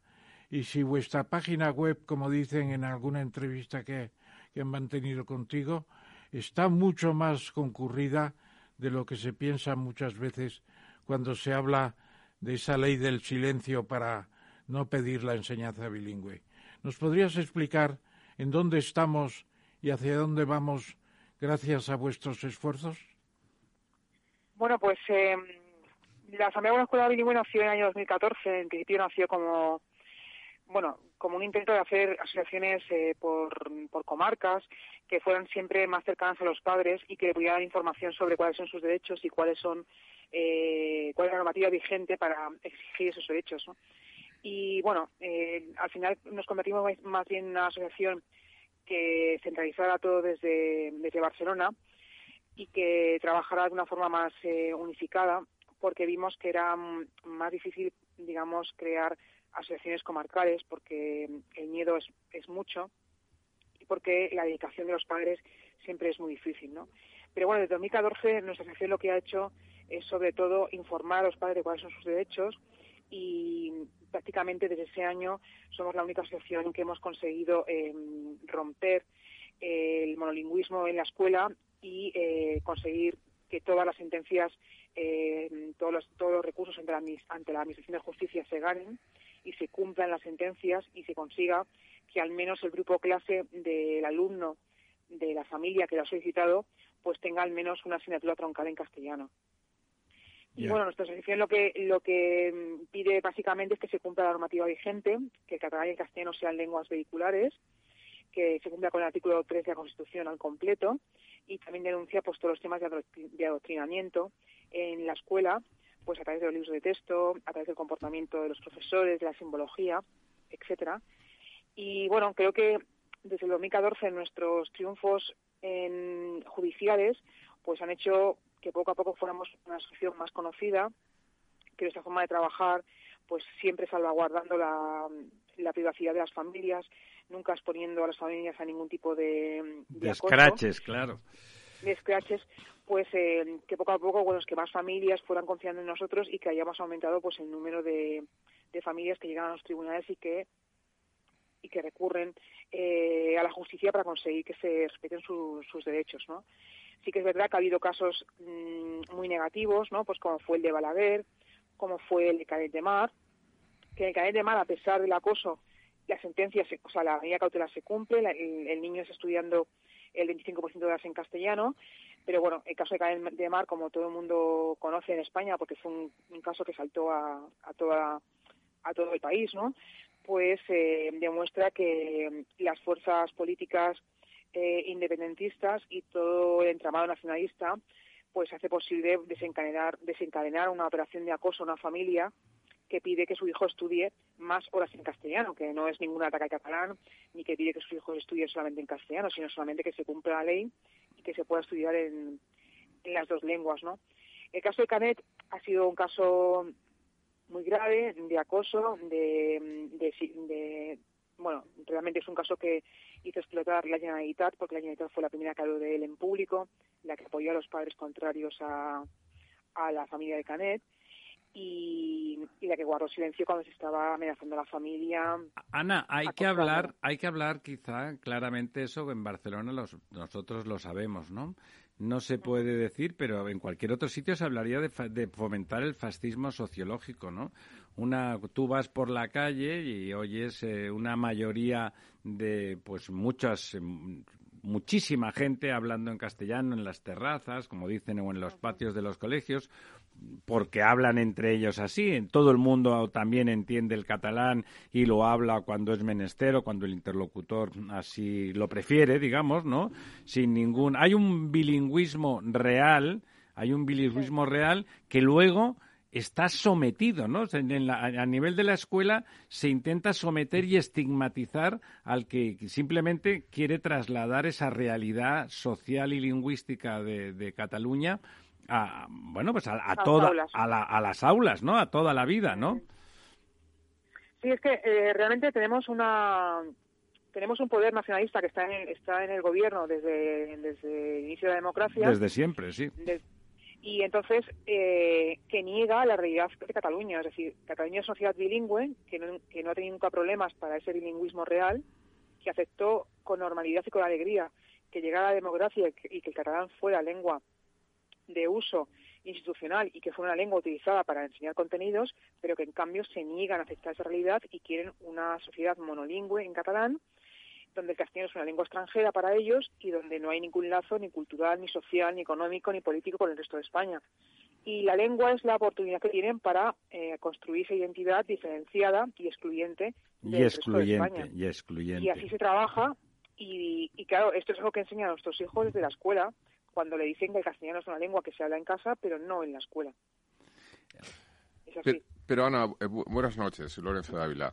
Yo que tengo muchos amigos en, en Barcelona, sobre todo, pero en general en Cataluña... Uno aquí en esta mesa. A mí, uno aquí en esta mesa. Eh, a mí me dicen que en los colegios, eh, pese a que las clases eh, se está eh, imponiendo el, el, el catalán, en los patios se habla castellano. Es decir, que incluso la gente joven, eh, a lo mejor influenciada, no lo sé, por, por músicas que vienen de, de Iberoamérica... O, o, o por llevar la contraria, sea, o por ¿no? llevar la contraria, pero que la gente joven, la... la bueno, la, la, la, los, los chavales entre los quince y los veinte años eh, hacen un uso muy mayoritario del castellano en, a la hora de, de comunicarse entre ellos, ¿no? En mensajes, etcétera, ¿no? Quizá porque es un lenguaje, un, un idioma más abierto internacionalmente, adquieren o entran en más, más páginas web, no lo sé, ¿no? Como que si de alguna forma se les estuviera yendo de las manos esta, eh, digamos, eh, intento de imponer un, una lengua que de alguna manera no, no da los resultados eh, esperados. ¿Esto esto es verdad? ¿Lo percibís vosotros? O... Bueno, yo lo que han conseguido realmente con esta presión es, es que el catalán sea una lengua antipática. Y es y si el catalán tiene algún peligro son ellos, porque ellos están haciendo un acoso que al final tiene una, una digamos una fuerza justo contraria a lo que ellos están eh, buscando. Un Eso efecto boomerang, ¿no? Un efecto boomerang. Sí, sí, justo al contrario de lo, de lo que ellos... Eh, buscaría. Lo que es evidente es que Cataluña es una sociedad bilingüe y que el catalán, el catalán es una lengua eh, que habla pues el treinta a treinta y cinco por ciento de la población como lengua, digamos, su lengua materna, pero que mayoritariamente la lengua catalanense es el castellano. Y esto es así, y es así desde hace muchos años. Y el castellano nunca ha sido una lengua ajena a Cataluña. Entonces, intentar hacer ver, hacer pensar y hacer creer a los catalanes que la situación es totalmente contraria, pues no es creíble para aquellas personas que viven en el mundo real, porque si tuviesen un pueblo en el Pirineo, a lo mejor te puedes creer esas mentiras, pero si tuviesen una ciudad, ya sea Barcelona o Gerona, o Lérida o Tarragona, o cualquier de las diez ciudades más grandes de, de Cataluña, es evidente que el catalán no es la lengua mayoritaria. Es una lengua que hablan, hablan los catalanes, es una lengua importante, es una lengua oficial, por supuesto, pero esa realidad que ellos quieren transmitir no existe porque no es una realidad inventada. Entonces, claro... Eh, Lo que, lo que, por un lado, ahora lo que estamos es un proceso en el que la Generalitat y todas sus asociaciones eh, alimentadas por, los, por nuestros impuestos hacen creer que el catalán es una lengua que está en peligro de extinción, pues porque porque no la habla eh, mucha gente, porque se ha, se ha dejado de usar, ¿no? Esto no es así, porque el catalán nunca hasta ahora había tenido tantos hablantes, nunca hasta ahora había sido hablado, escrito y entendido por tantos catalanes, por tanto no está en ningún momento en vías de extinción. No hay ningún problema real con el catalán. Lo que sí que es verdad es que si ellos lo que están buscando es que el catalán sea una lengua valorada por los alumnos, eh, por los ciudadanos en general, deje de serlo, porque es una lengua que está asociada políticamente a un inten- a una ideología determinada, que es el independentismo y el nacionalismo, y luego ves cómo es una lengua que está siendo utilizada para machacar a todos los castellanohablantes. Por tanto, eh, o sea, ni es verdad en ningún momento que Catalán esté en vías de extinción, pero lo que sí que es verdad que el catalán, si tiene algún peligro, son de todas estas redes del gobierno nacionalista que están acosando, claro, ellos, a dependientes, pre- ellos alumnos, etcétera. Ellos pretenden que sea hegemónica, no que, no que esté sí. viva, que viva está, por supuesto, como dices tú, la, el catalán está perfectamente vivo en, en geografías concretas, no es, la, no es la lengua cosmopolita de Cataluña, no lo es, la lengua cosmopolita en Cataluña sigue siendo el castellano, por su propia condición de estar extendida por el mundo, mientras que el catalán pues, está circunscrito a una geografía. Son geografías rurales y además como sus representantes políticos, pues la verdad es que tampoco son particularmente cosmopolitas, aunque alguno de ellos viva en Waterloo, que es, eh, que es Bruselas, perdón, que es Bélgica. Pues, eh, pues eh, no consiguen esa hegemonía. Intentan lo que decía eh, aquella utilización de la lengua eh, de forma sectaria que hacían los, los alemanes nazis. ¿Cómo se llama el libro?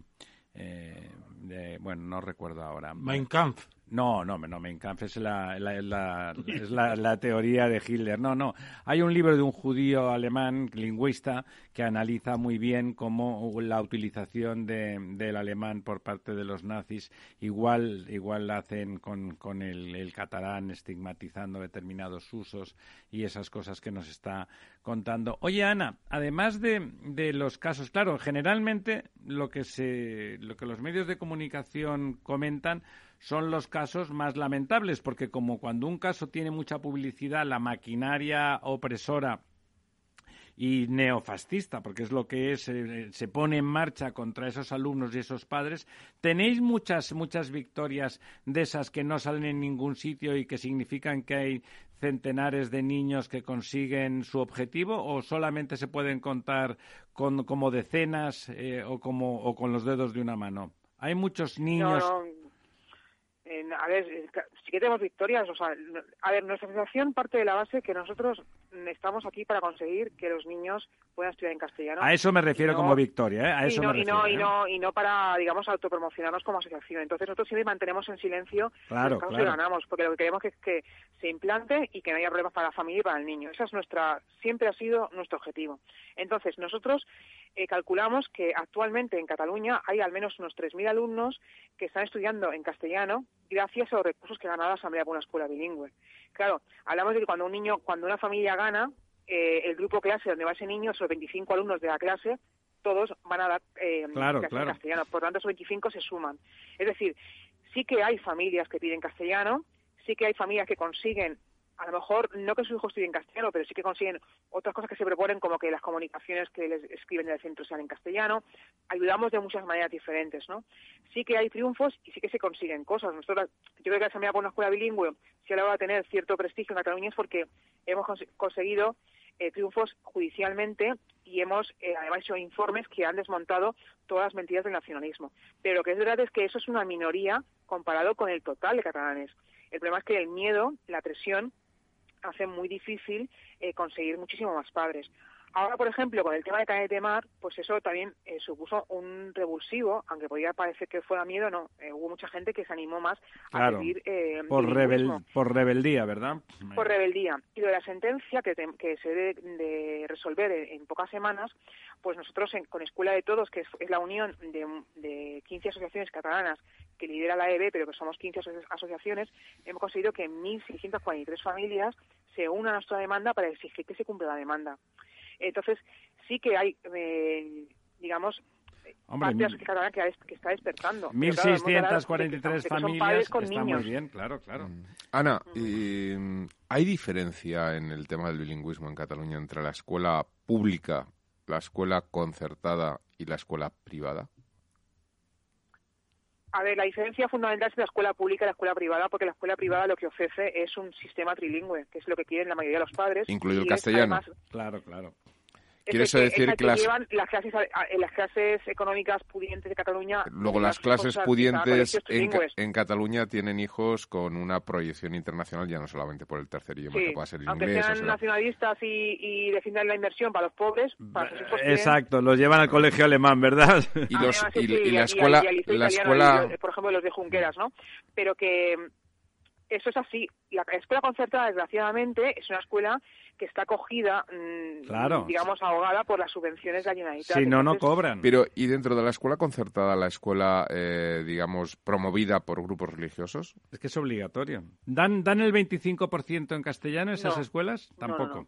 No, no, no. no, no. Tampoco. Eh, sí. Puedo decir que las escuelas religiosas, eh, su comportamiento eh, dista mucho de... de seguir las normas que saben que existen, que son la, las sentencias y, y la Constitución. Mi hija, por ejemplo, estudia en la escuela en la escuela teresiana, y la escuela teresiana no cumple el veinticinco por ciento. Yo, mi hija estudia el veinticinco por ciento porque yo he llegado a los tribunales y he conseguido una sentencia para ella. ¿Tú has conseguido ahí... la sentencia también para tu hija? Sí, sí, yo conseguí la sentencia para mi hija en el dos mil dieciséis. O sea, con, no, tú predicas, dos mil quince, tú predicas con el ejemplo, Ana. Tú predicas sí, con sí, el sí. ejemplo. Yo vivo con el ejemplo. Pero, pero por ejemplo, luego hay casos de, de escuelas religiosas con un perfil totalmente nacionalista. Eh, es que tenemos que recordar que, por ejemplo, en el, en el referéndum del uno de octubre, eh, casi el noventa por ciento de las fundaciones de escuelas religiosas en Cataluña apoyaban el referéndum ilegal e hicieron causa mm, a favor del nacionalismo. Por tanto, este seguidismo del poder mm, en la concertada es casi mayoritario. Hay además, eh, especialmente algunas eh, algunas fundaciones, como por ejemplo la Fundación Vedruna, que es implacable con el tema de la inversión eh, y con el tema del adoctrinamiento. Es decir, el tema del sistema educativo en Cataluña es algo muy grave, algo que, que desgraciadamente eh, va a llevar muchos años poner en remedio y, y tampoco hemos visto que, que nadie se haya puesto a la obra de momento, que lo que se ha conseguido ha sido por parte de las denuncias de los ciudadanos y no de los partidos que han, que han tenido la oportunidad de cambiar las cosas. Y es, es algo que debería de cambiarse si queremos que, que Cataluña continúe siendo parte de España, porque claro, aquello que estudian nuestros hijos en contra de, del resto de España y, y toda esa afección al resto de España se traduce en votos para el nacionalismo. Y, y lo que queremos los, los padres cuando llevamos a nuestros hijos al colegio es que tengan una buena educación, una buena formación y que no tengan adoctrinamiento. Eso vivas en Barcelona o vivas en Cáceres. Y eso es algo que el gobierno de España debe velar por ello y no, no lo está haciendo. Me parece que por ha tanto, puesto ha puesto un dedo en, en, en varias de las llagas. Hay muchas llagas ahí, pero es una máquina de conseguir votos a medio plazo, claro. De, de... Sí, Ana, una, una, una duda que me surge también. Eh, esto, eh, es decir, vuestra vuestra lucha judicial es una lucha individual eh, que parte por alumno. Me explico. Eh, tú has comentado antes que cuando efectivamente hay una sentencia a favor y la escuela cede, eh, se da el bilingüismo en la clase donde está ese niño que sus padres han eh, interpuesto la demanda. Eh, pero no ocurre en el resto de clases del colegio, es decir, solamente para la clase donde se ha interpuesto o hay un alumno sí. donde los padres han interpuesto una demanda. ¿Es así?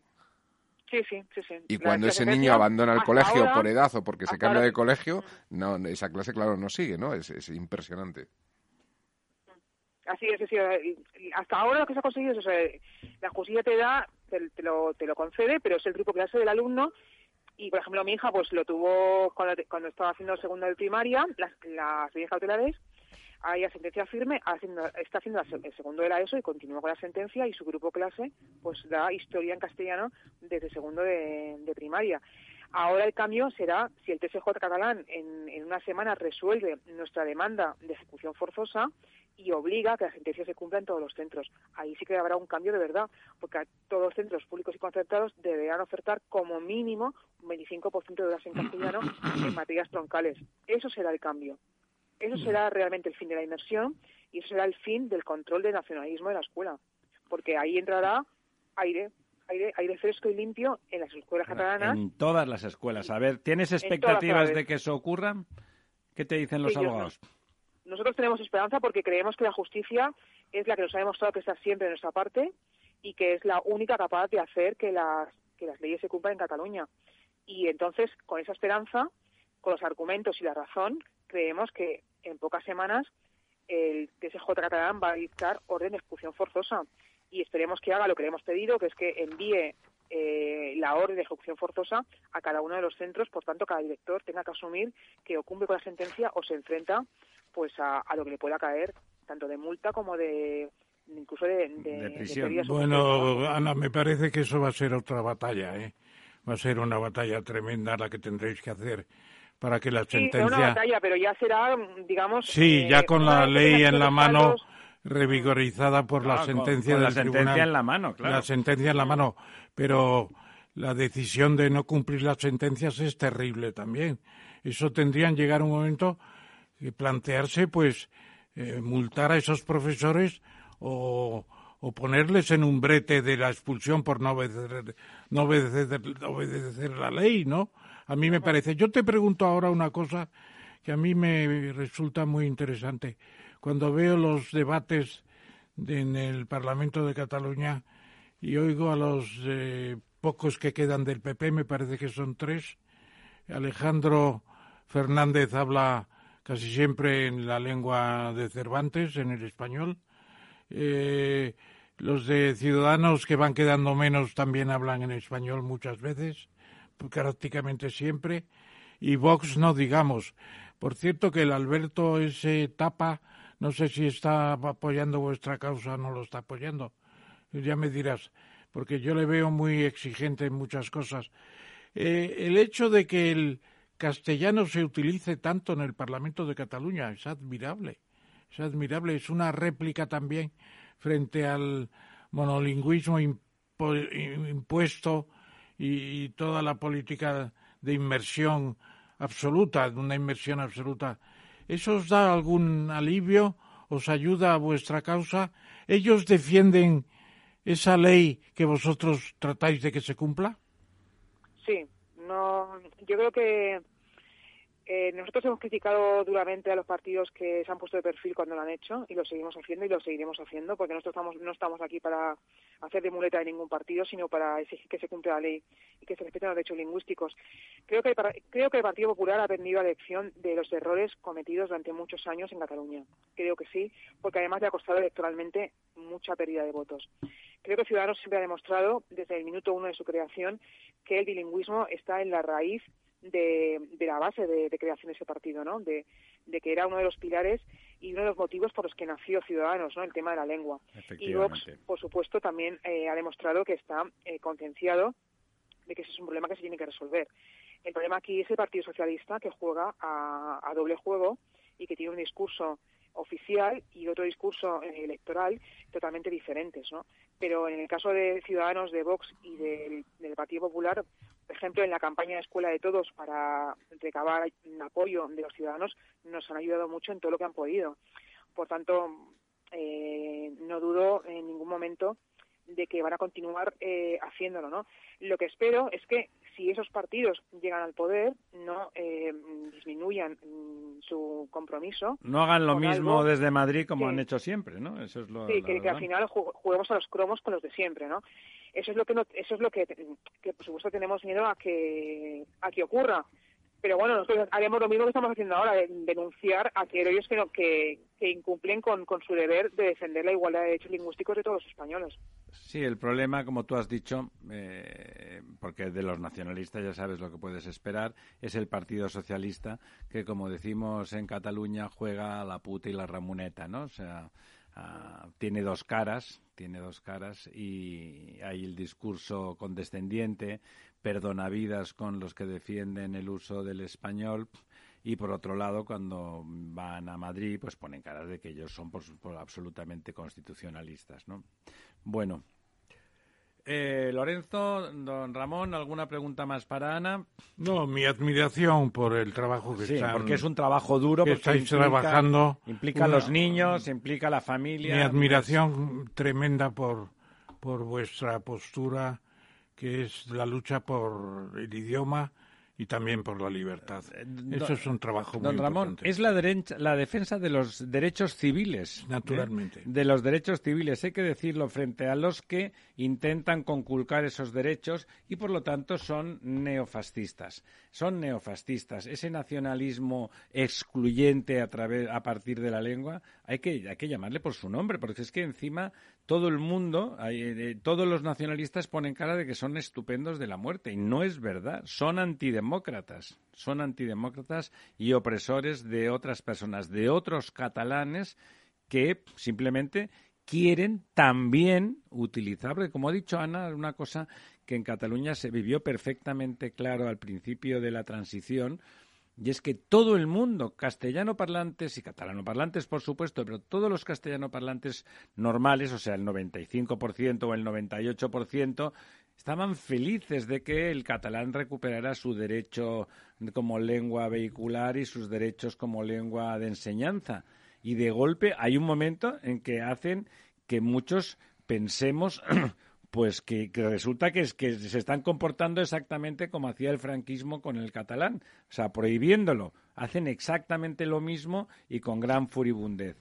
Ana, muchísimas gracias, eh, enhorabuena, como ha dicho el profesor Tamames, y ánimo, porque realmente hay que ser valiente para tener a la familia implicada, porque eso implica a la vida, no es una defensa de una cosa filosófica, sino de esas cosas. A la escuela se va todos los días, ¿eh? a la escuela se va todos los días y la presión se recibe cuando uno se defiende duramente todo. Ana, nuestra admiración y nuestro apoyo. Un abrazo. Muchas gracias. Hasta luego, buenas noches. Un abrazo. Hasta pronto. La verdad desnuda, con Ramiro Aurín.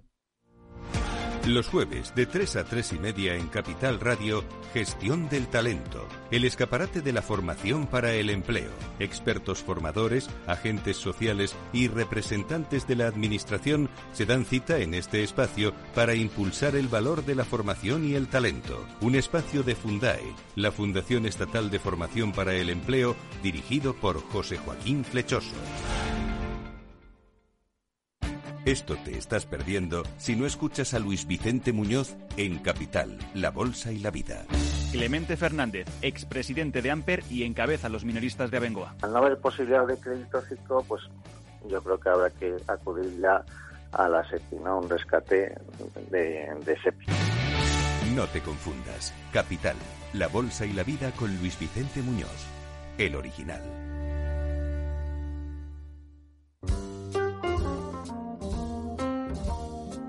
La verdad desnuda. Ramiro Aurín, Capital Radio. Aquí estamos de vuelta después de nuestros tres invitados de hoy, todos estupendos, cada uno en su dimensión.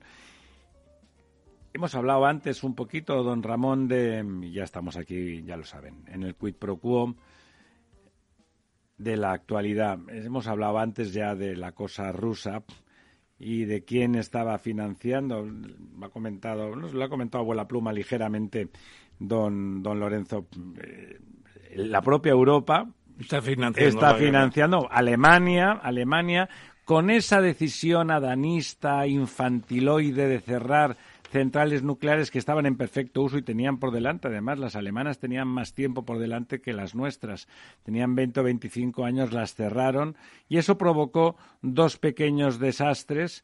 Uno, el, las tarifas las tarifas de precio marginalista es fruto de eso, no lo, no se cuenta, pero hay un pacto, hay un pacto en la Unión Europea para que las, las dos oh, grandes compañías eléctricas alemanas no quiebren, porque aquellas, a, aquellas centrales nucleares no estaban amortizadas, y se hace el sistema ese marginalista que cuando se lo cuentas a un ciudadano normal, pues la verdad es que parece bastante absurdo. Tiene un sentido. La otra consecuencia es que eso se podía hacer, se podían cerrar. El discurso verde excursionista consistía en que, como los rusos ya eran buenísimos, ya podía depender Alemania perfectamente del gas ruso. Evidentemente, si aquellas centrales no se hubieran cerrado, esta guerra no hubiera sido posible. Hay que decirlo así. Hoy, eh, el gas y el petróleo ruso reciben treinta y cinco mil millones eh, al año de la Unión Europea. No, no, no, no. Son treinta y cinco mil millones hasta el siete de abril, que es el artículo en cuestión, de pagos que ha realizado la Unión Europea por el petróleo. En cuatro meses. El, en, en, en, en poco más de un mes. No, en cuatro meses, hombre. No, desde que empezó no, la guerra. No, no, poco más de un mes. No, todavía no llegamos a dos meses, don Ramiro. Mil euros por día prácticamente. Mil euros por mil, día. Mil millones, quiero mil decir. Mil millones, quiero decir. Fantástico.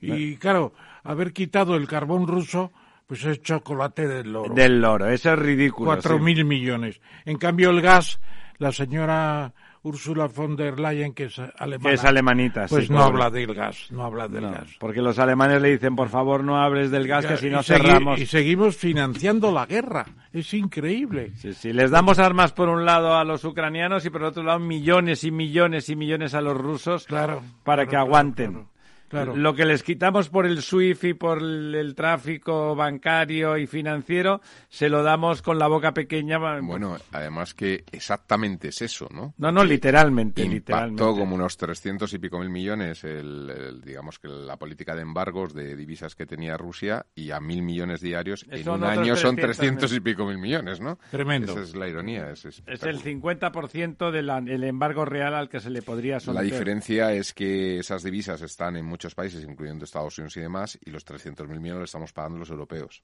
Efectivamente. Así, cash. En cash. Uno detrás de otro. ¿Tiene algún remedio eso, don Ramón? Sí. Aceptar la propuesta de Estados Unidos de comprarle gas a Estados Unidos. Bueno, esa, eso está... Una la... gran parte. Y no simbólicamente, capacidad... simbólicamente empezar a cerrar algún gasoducto. Y no se ha decidido nadie. Y menos Alemania. Alemania, el y gran... naturalmente, Hungría, Urbán, dependen un cien por ciento del gas ruso. Y Checoslo... Chequia, Chequia depende un cien por ciento del gas ruso. Pero es posible haber caído en esa dependencia. Pues justamente Pero, don países, Ramón, países don Ramón, donde la Unión Soviética les sometió a uno en el cincuenta y seis y otro en el sesenta y ocho no, con sus lo tanques. Que pasa... Pero, don, Ra- don Ramón, los principales gaseoductos del gas que viene de Rusia... Pasan Europa, por Ucrania, ¿no? Pasan por Ucrania. El, el gobierno ucraniano está pidiendo que dejen de comprar gas a Rusia. ¿Por qué no bloquean ese paso? Porque se lo habrá pedido a Alemania, Zelensky. Bueno, pero Zelensky, Zelensky no recibe al presidente de Alemania. El caso es que, ¿por qué Ucrania no corta el gas ruso? Podría hacerlo. Ya sé que hay otros eh, gasoductos, pero los principales, porque se cortó, el no se inauguró el Nord Stream, todavía queda otro, el Nord Stream dos, está el Nord Stream uno, pero también por Ucrania pasan, creo que son dos eh, de los principales... Y no eh, los ha tocado la guerra. No los ha tocado la guerra, ni los ha cortado Ucrania. Increíble. Porque pues... Ucrania creo que cobra una cantidad importante por el derecho de paso.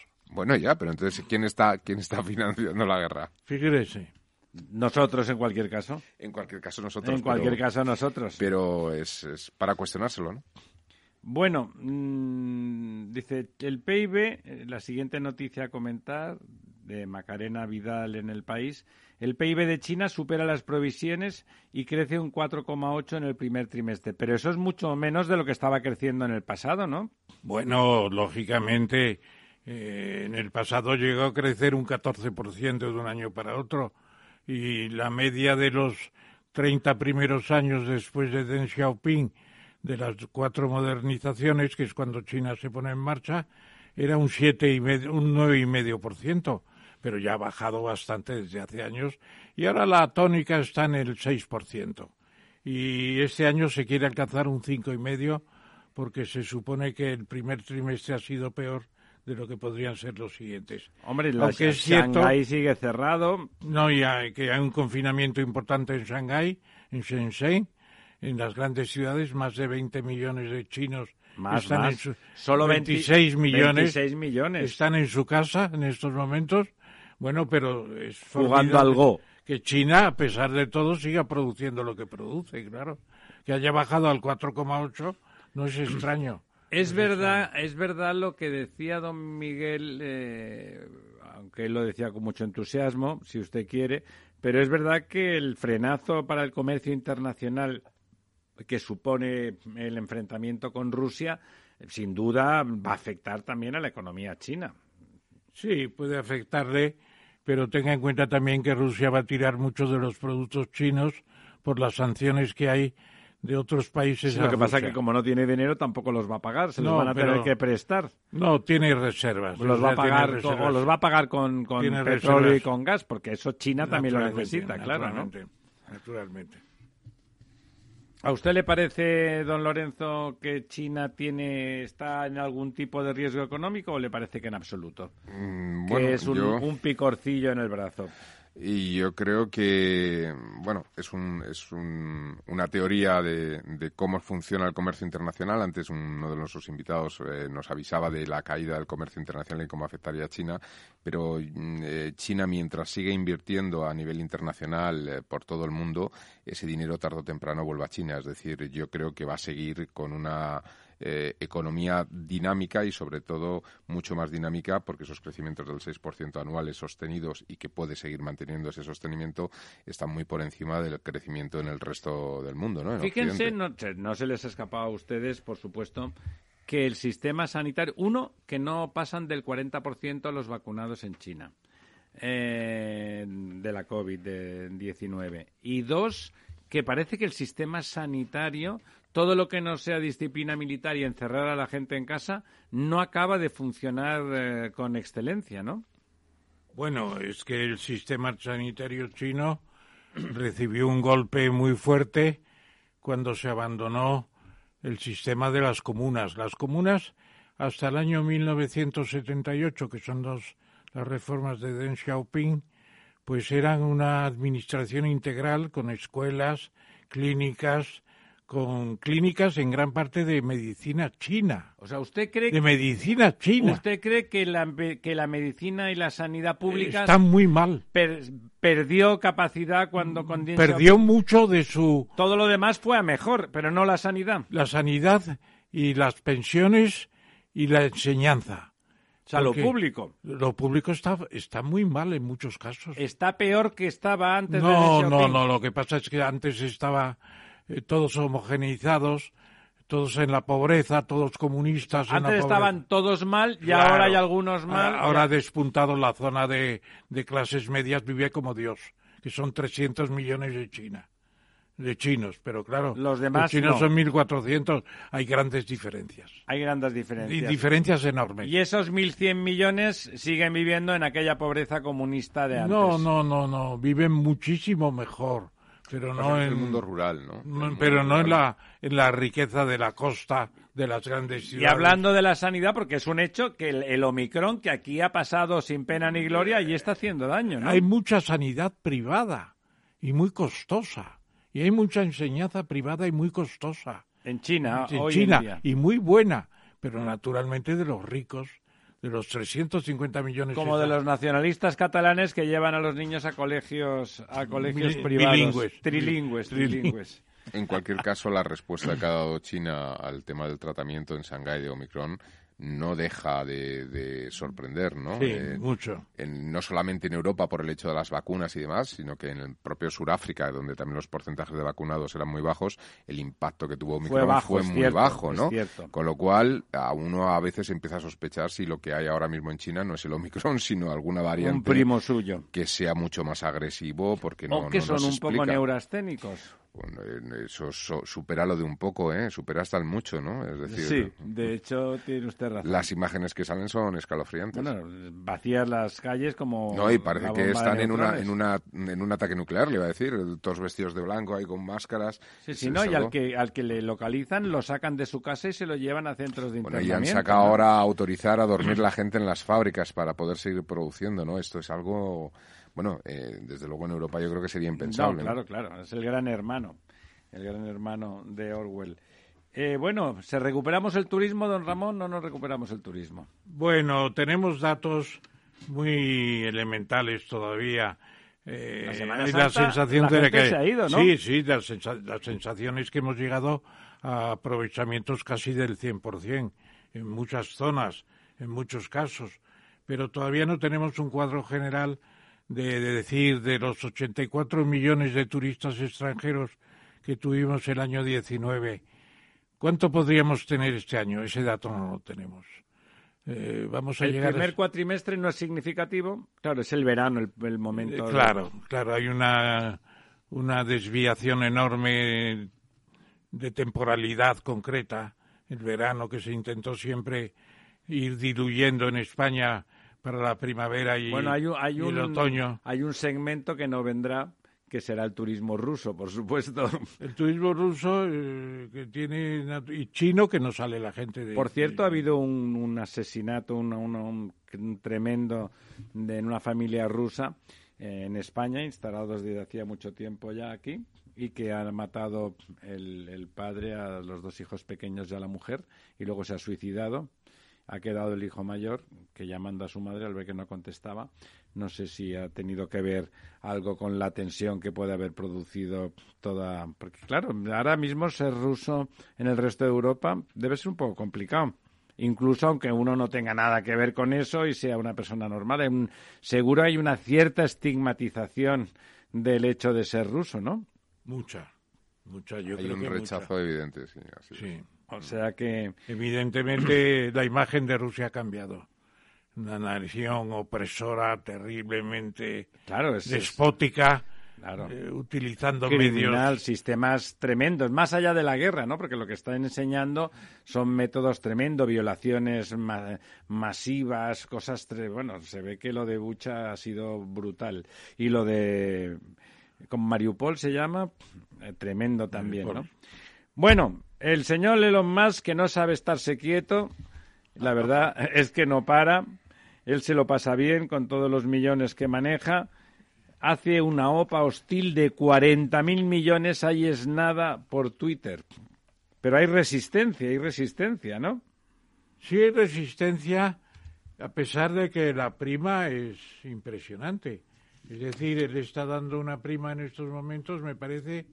que de, del cincuenta y cuatro por ciento. Del cincuenta y cuatro por ciento. Está pagando el doble. El, eh, mm. Un cincuenta y cuatro por ciento más. Es impresionante de lo que había en la cotización cuando empezó la OPA. Hombre, yo vendería.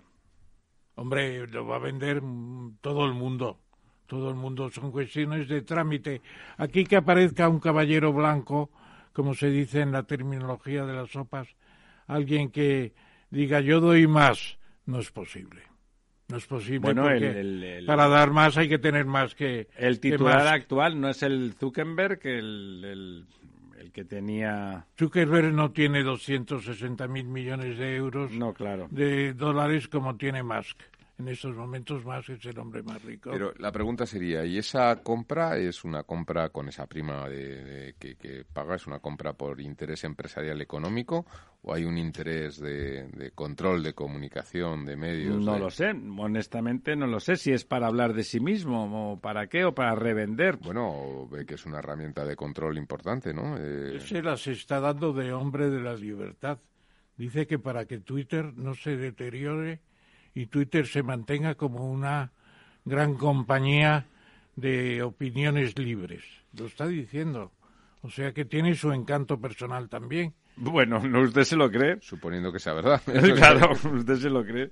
Hombre, no creo que sea un farsante. Es un hombre muy imaginativo, ¿no? Bueno, es un hombre de negocios, sin duda es brillante, porque si nadie que no sea brillante ha montado los negocios que ha montado él, ¿no? O sea, eso, por supuesto. Al que triunfa, en general, hay que darle el beneficio no ya de la duda, sino de los hechos.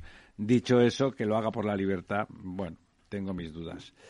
Venga, esa buena noticia que le gusta dar a usted todos sí, los miércoles. Sí, no, pero esta vez no es A C S, ni Acciona, ni Del Pino, ni nadie similar que haya ganado un ni concurso. Del Bosque. O Del Bosque. Es una noticia muy buena de que España ha ingresado definitivamente en la caja fuerte del fin del mundo para preservar las semillas de la naturaleza.